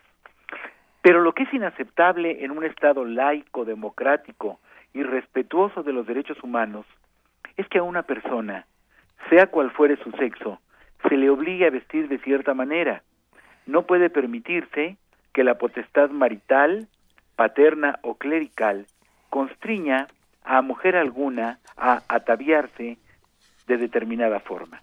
Eso iría contra la autonomía de la persona, contra la libertad de conducir la propia vida como se quiera. Si ni el marido, ni el padre, ni el clérigo están facultados para exigir a una mujer que se vista o no se vista de determinada forma, esa facultad la tiene la autoridad estatal. Desde luego, está justificado prohibir que se esconda la cara en lugares o circunstancias donde es necesario que el rostro se pueda identificar, aulas escolares, oficinas de control de pasaportes, juzgados, sitios de atención al público, manifestaciones políticas, etcétera. Pero si una mujer, por su propio albedrío, decide vestirse o arreglarse de cierta manera en lugares donde no es exigible hacerlo de otro modo, la prohibición del velo, la burka o el burkini no se justifica y por tanto es abusiva. En una playa cualquiera puede travestirse, usar peluca o máscara o pañoleta. O nada. O nada. Sí, porque también las playas francesas, ¿eh? No sé si todas las monjas entren al mar con vestido largo. He visto a muchas hacerlo y qué bueno que nadie se los impida. A mí me encantan la playa y el mar. Como me hace daño el sol, los disfruto con una playera especial que me cubre el tronco, los brazos y el cuello, y con una gorra que me llega hasta las cejas. Si yo puedo entapujarme por motivos dermatológicos sin que nadie me moleste, cualquiera debe poder taparse por cualquier otra razón sin impedimento. El velo no lastima la dignidad humana, lo que la lastima es el laicismo tanto como su imposición. Cualquiera debe poder mostrarse como se le antoje si con eso no infiere daño a nadie. Tiene razón el primer ministro Manuel Valls en que el laicismo exige no imponer a otro las creencias o las prácticas propias. En efecto, pretendiera obligar a una mujer que luce bikini o el pecho descubierto a que se cubra. Eso sí sería imponer creencias o prácticas. Por la misma razón laica, no es aceptable que se impida a una mujer envolverse como desee. Las que esconden su anatomía tienen vedadas las caricias de Eolo, que no puede penetrar a través de las ropas. No se les debe negar también las de Poseidón, cuyas aguas, en cambio, traspasan el ropaje y acarician todo el cuerpo. Muchas gracias. No, muchas gracias. Pero a- hablando del laicismo, me quedé pensando, eh, querido, querido Luis, que, que también si alguien va a la playa con una cadena que lleve un Cristo o una estrella de David, eh, atenta de la misma manera contra el laicismo, ¿no? Claro, o sea, eh, el, el, el laicismo no es antirreligiosidad, el laicismo es libertad para expresar Claro. las propias creencias y para no imponerle a otro, o sea, lo que lo que es criticable, eso hay que decirlo con toda claridad, lo que es criticable del velo o del burka sea que a una mujer se le imponga. Lo que es criticable es que en los, pa- en, en los países que se rigen por la charía haya una policía religiosa Exacto. y si a una mujer se le asoma la muñeca, la- no, la- no, no el juguete denominado muñeca, la muñeca anatómica, esa policía la reprende y la castigue. Eso es inaceptable. Es decir, es inaceptable que a una persona se le imponga cualquier cosa contra su voluntad. Lo único, eh, acudo al gran John Stuart Mill, lo único que se nos puede imponer contra nuestra voluntad es la obligación de no dañar a otros. Punto. Venga, creo, creo que con esa frase nos quedamos, bueno, y con toda tu colaboración, de verdad, muchísimas gracias. Un inmenso placer, Luis de la Barrera Solórzano, hablándonos hoy sobre el Burkini del Programa Universitario de Derechos Humanos. Un abrazo, buenos días. Abrazo. Muchísimas gracias. Primer movimiento. Clásicamente Diverso. 9 de la mañana, 51 minutos, ya casi nos vamos, pero no sin antes mandarle un muy fuerte abrazo a Elisa Hernández, que nos llamó por primera vez. Pero lee, lee cómo nos pasó el, el mensaje a Alejandro Maza. ¿no? Alejandro es poeta, entonces, entonces dice, nos llama por primera vez muy, pero que muy emocionada y nos felicita. Puede que venga bien saludarla. Por supuesto que, Claro que viene, viene bien. bien. saludarla, hace comunidad con nosotros y lo agradecemos enormemente. ¿Saben qué viene bien también? Boletos. Boletos. A ver, ahí les va. Las Reinas Chulas presentan Dios, 12, Doce. Dioses en Pugna, este espectáculo de clausura del, del Festival Internacional de Cabaret en su catorceava, ¿cómo se dice? Sí. Decimocuarta. Decimocuarta, para decirlo bonito, decimocuarto Festival Internacional de Cabaret. A ver, nos están regalando cinco pases dobles. Eh, gracias, reinas chulas. Un abrazo Gracias, a las reinas chulas. A ver, la presentación será el sábado 3 de septiembre a las 7 de la noche, a las 19 horas. Esto es en el Teatro de la Ciudad, que está ubicado, como ustedes saben, en Donceles número 38 en el centro. Eh, para los que se los quieren llevar por teléfono, nos tienen que llamar al 55 36 43 39. Y bueno, pues el asunto es que se deben presentar con su credencial de lector o alguna identificación una hora antes de- del evento, este es decir, a las 6 de la tarde, el sábado 3 de septiembre que puedan ir, por favor, para que estos boletos este, lleguen a, a un buen lugar. Van cinco pases Eso. dobles. Gracias, reinas chulas, de verdad. Pero tenemos más. A ver, A ver, ¿qué más? ¿Cuál, cuál quieres dar tú, Benito? La Dirección de Teatro de la UNAM nos regala tres cortesías dobles para la puesta en escena de Pequeños Zorros, bajo la dirección del maestrazo Luis de Savira, que, Luis de Tavira, ¿Tavira? Zorros Savira, eh, eh, de Luis de Tavira que se está presentando en el Teatro Santa Catarina. La función es el sábado 3 de septiembre a las 6 de la tarde, ahí en Santa Catarina, y otra vez, nombres completos y llegar media hora antes. ¿Y, Entonces, el, y el hashtag ¿qué- ¿Quiero Sabira? El- quiero Pequeños no, no- No, zorros. me molesten, pequeños, Hashtag pequeños pequeños zorros. Pequeños zorros, no me molestéis. No me molestéis. A ver, con su nombre completo y el hashtag Pequeños Zorros, esto para el sábado 3 de septiembre. Y tenemos uno más. ¿Uno más? Esta va por Facebook. Ah, perdón. Me acabo de dar cuenta que era. Uy, Vania me vio ya con Ya cara de- te echó Vania el rostro. de las, las metido la pata. A ver, ¿por Pero ya no me puedo echar para atrás, ¿estás de acuerdo? ¿Por qué? ¿Qué hizo? Porque ¿Qué era hizo? por Twitter, pero, pero. ¿Y qué dijiste? Por teléfono. No, es ¿Y por qué era? Twitter. Por Twitter. ¿Y, cómo, ver, y cómo dije? Por teléfono, se van los de las reinas chulas. Sí. Por Twitter Se van va los de Pequeños Zorros con el hashtag Pequeños, Pequeños Zorros. Zorros más su nombre completo. Ya, Vania está empezando a sonreír. de Ok, nuevo. y por Facebook. Y por Facebook va rápidamente.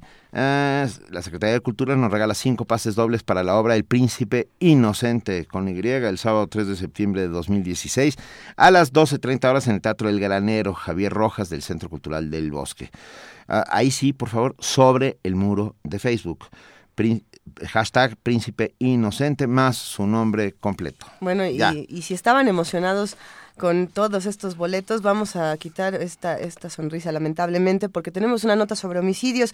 El incremento de homicidios en la Ciudad de México está relacionado con la distribución de droga, por lo que debe ser investigada la presencia del crimen organizado. Esto lo señaló René Jiménez Ornelas, él es el académico del Instituto de Investigaciones Sociales de la UNAM, que indicó que para prevenir y disminuir estos delitos es necesario erradicar la corrupción y la impunidad. Nuestra compañera Dulce García tiene los detalles, vamos a escucharlo. Lo que nosotros no tenemos aquí reportado por las autoridades, porque además es competencia federal, es un asentamiento de cárteles. Eso ya lo hemos dicho varias veces, no, no lo hemos dicho nosotros, lo ha dicho el Procurador General de la República, lo ha dicho el Secretario de Gobernación, lo han dicho todos los encargados de esa función, que no es eh, competencia por mandato constitucional de la Ciudad de México.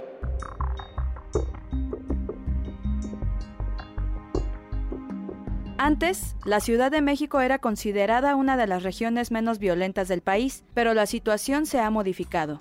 Basta referir que en los primeros siete meses de este año, el homicidio doloso se incrementó un 26.8%. Informes de la Procuraduría General de Justicia Capitalina indican que a la fecha hay 524 averiguaciones previas abiertas por este delito. Cifras del Sistema Nacional de Seguridad Pública apuntan que 43% de los homicidios estaban vinculados a peleas, 34.7% se debieron a represalias personales, 12.7% fueron derivados de robos y otros 9 de otros móviles. El doctor René Jiménez Ornelas, coordinador de la Unidad de Análisis sobre Violencia Social del Instituto de Investigaciones Sociales de la UNAM, advierte que debería analizarse la presencia del crimen organizado en la capital del país. Se dice oficialmente que no hay presencia de cárteles en la Ciudad de México. Sin embargo, este incremento del número de homicidios también está relacionado con distribución de droga, con alianzas de estos distribuidores con el crimen organizado.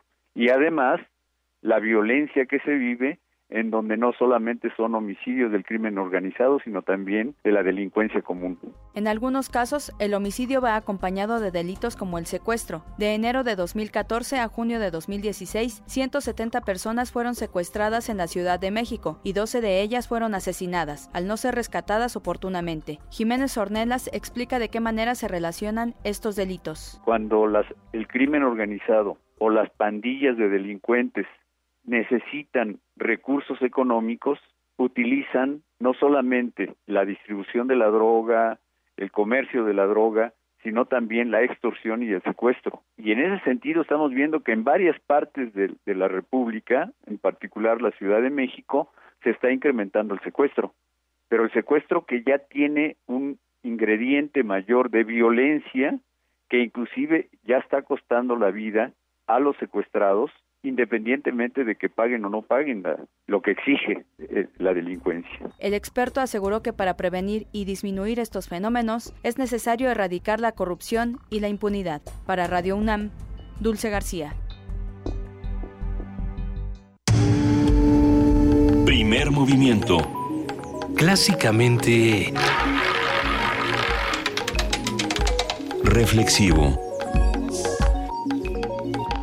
Ya nos vamos. Ya nos vamos. Hoy se acaba así este primero de septiembre, pero no para todos, porque hay algunos que todavía tienen que dar un informe de gobierno. Este... Ups, que tienen que reunirse mañana. Vamos a pasar una conversación que grabamos ayer con Alejandro Rosas sobre el informe de gobierno y justo lo que nos preguntamos es esto, si va, qué va a pasar con esa especie de conversación eh, puesta en escena, puesta es en de escena. todo. Pues quiere ser esto que llaman en, en, Estados Unidos Town Hall Meeting, que es como pues una asamblea, sí. ¿no? lo que nosotros diríamos una asamblea, y, y pretende y, este, que conversar y ser muy fresco, y- pero pues vamos Ay, qué viendo. fresco va a ser. Ah, Vamos va a ser qué muy tan fresco, hombre, sin juvenil. duda. Qué Este, juvenil, ya nos hombre. vamos. Gracias a todos los que hacen posible el primer movimiento, pero sobre todo gracias a ustedes que están ahí junto a nosotros haciendo diariamente comunidad. La única manera en que sin duda nos podremos salvar. Gracias, Juana Inés de esa. Muchas Gracias, gracias Luisa. Iglesias. Gracias, querido Benito Taibo. Nos escuchamos mañana de 7 a 10 de la mañana. Un gran abrazo para todos. Y bueno, pues, no sé, quédense con nosotros. Todavía hay más cosas en Radio UNAM. Quédense en Radio UNAM. Esto fue Primer Movimiento. El mundo desde la universidad.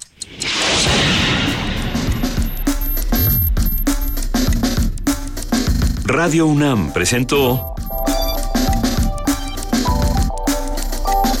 Primer Movimiento.